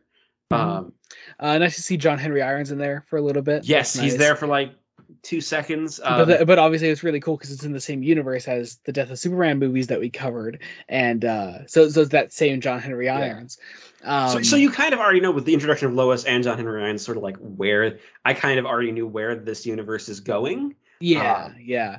Um, as I said, Matt, Matt Lanter is Aquaman in this, and he's fantastic. He is Uh, he is he is the highlight. He is great. Sa- uh, Uh, Sam Witwer is Orm. I fucking love. Do you know Sam Witwer from anything? I, I'm. I, He- he's, he's a, he's about a, him. He's a big Star Wars guy. He's a big Star um, Wars guy. big um, Star Wars guy. So he did Darth Maul and Clone Wars and all the animated stuff. Um, and then he, uh, but his first, I guess, I think it was his first breakout Star Wars role was uh, Force Unleashed. He was uh, he was Starkiller in the Force Unleashed games. And I know my brothers played at least the Yeah, he yeah he was like the main guy. in those. game of that. Yeah, he was the main Uh, guy in those. And yeah. uh, he's- he's brilliant. Um, yeah, just a fantastic voice actor. Always just 110% fantastic villain Um, characters. Um, I'll also say, uh, I think it's oh gosh, who's who's playing Mera? It's Sumali uh, uh, Sumali Montano. Montano. Montano, She's great. Yeah. Uh, um. Also, this is the first Nathan Fillion or Green Lantern. Yes, In, yes. in in in this universe. In this universe, I should specify. But yes. Um. So good. So so like- good. I was like, oh right, Nathan Fillion, you're back. Yeah. Um. Also, some really interesting casting choices in here. George Newbern is Steve Trevor. Right. Is that Newbern playing him? Yeah, Really? George Okay. Newbern is Steve Trevor, the George Newbern, the fucking um, uh, uh, Superman guy from the Justice League series. Yeah. And then AKA um, the other big vocal, the other big animated Superman actor. Yeah. Um, and then Harry Lennix is Black Manta. Do you know who that is? I've heard that name. He's General Swanwick from the Zack Snyder stuff. Ah. Yeah, yeah. so Ah, he's Black. Manta, and he's great. And then, um, and then Steve uh, Steve Blum is uh Lex Luthor. yes. Yeah, because it wasn't.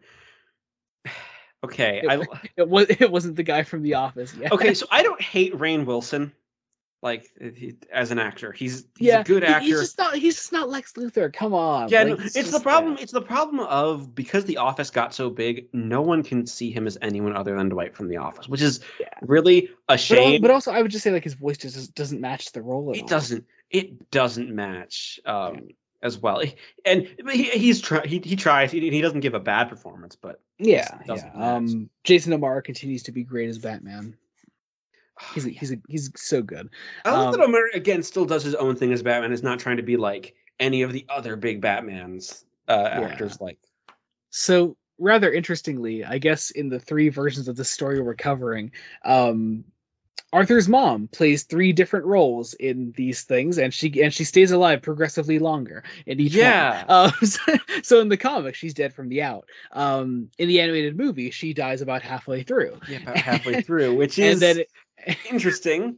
and then in the live action film Aquaman, where she's played by Nicole Nicole Kidman. Kidman. Nicole. Okay, Um, so I was I, I I I when watching Aquaman, I was like, hang on, yeah, yeah. Nicole hang Kidman. on, Yeah, yeah. Nicole Kid. Hang on, shouldn't you be back with trying to fuck Batman Yeah, as and, and, chase and Joel Schumacher's awkward gay energy. Yes. um, but she's she's she's great. yeah, Uh, she's she's on she's honestly one of my favorite things about the film. I mean, honestly, I, I love that entire film. It's so good. Aquaman I- is a Aquaman is a great film. It's a great spiritual adaptation of Throne of Atlantis. Like Yeah, like, like honestly, I think I think on most days I would say like you, we could have maybe watched it with the Trench and the others, but I would say you would need this as well. you would need this. yeah. A lot of the actual conflict comes from Throne of Atlantis, and that's kind of what drives the film forward. Um, yeah, yeah, definitely. uh, also, I will also say, um, I think a lot of people who don't like Aquaman 2018 don't like it because it's kind of colorful. Like, I love how colorful it is. yeah, no, Um, like it feels there's color, it feels alive, but it again, it doesn't. It's it, it has its own identity where it doesn't feel like it's trying to be like the MCU. Like, yeah, I've yeah. heard some people try to Um, claim that it's trying to be like the MCU, and I'm like, what? No, no, it's not. It's not like yeah. J- J- this is like James Wan directed this. Like there are his fingerprints all over this. yeah, movie. it's it. There's still like those those trace horror elements in there, but it's so so colorful. Um, also, again, it's a James Wan film. Patrick Wilson has to be there, and he plays Yes. Orm, and he's awesome. he's um, great. Um, Again, but Momoa honestly, my, my, fa- my favorite my favorite performance in the whole movie is um uh Yahya Abdul-Mateen as uh, Black Manta. yes, So yes. so fucking good. The way they play him and his and Arthur's relationship, so much phenomenal. so Oh, much pathos. so good. And he's Uh, like going to be like the main villain in the second one, so I'm so Yes. excited. Uh, Um, I'll also say, just Momoa has so much chemistry. Like, yeah, and and maybe a bad time to be recording this episode, but Amber Heard is good. I- I Amber she- Heard. Okay, Heard is a good actress despite being a shit human being. Like, Yes, yeah. Um, uh, but honestly, she's very good and and great casting for the role. of and she gets better as like the film goes on. Like, I was a little rough for her for like some of the early scenes. really because I, Yeah, I thought I just- thought the, I thought the only rough Heard Mera performance was uh was in Justice League actually.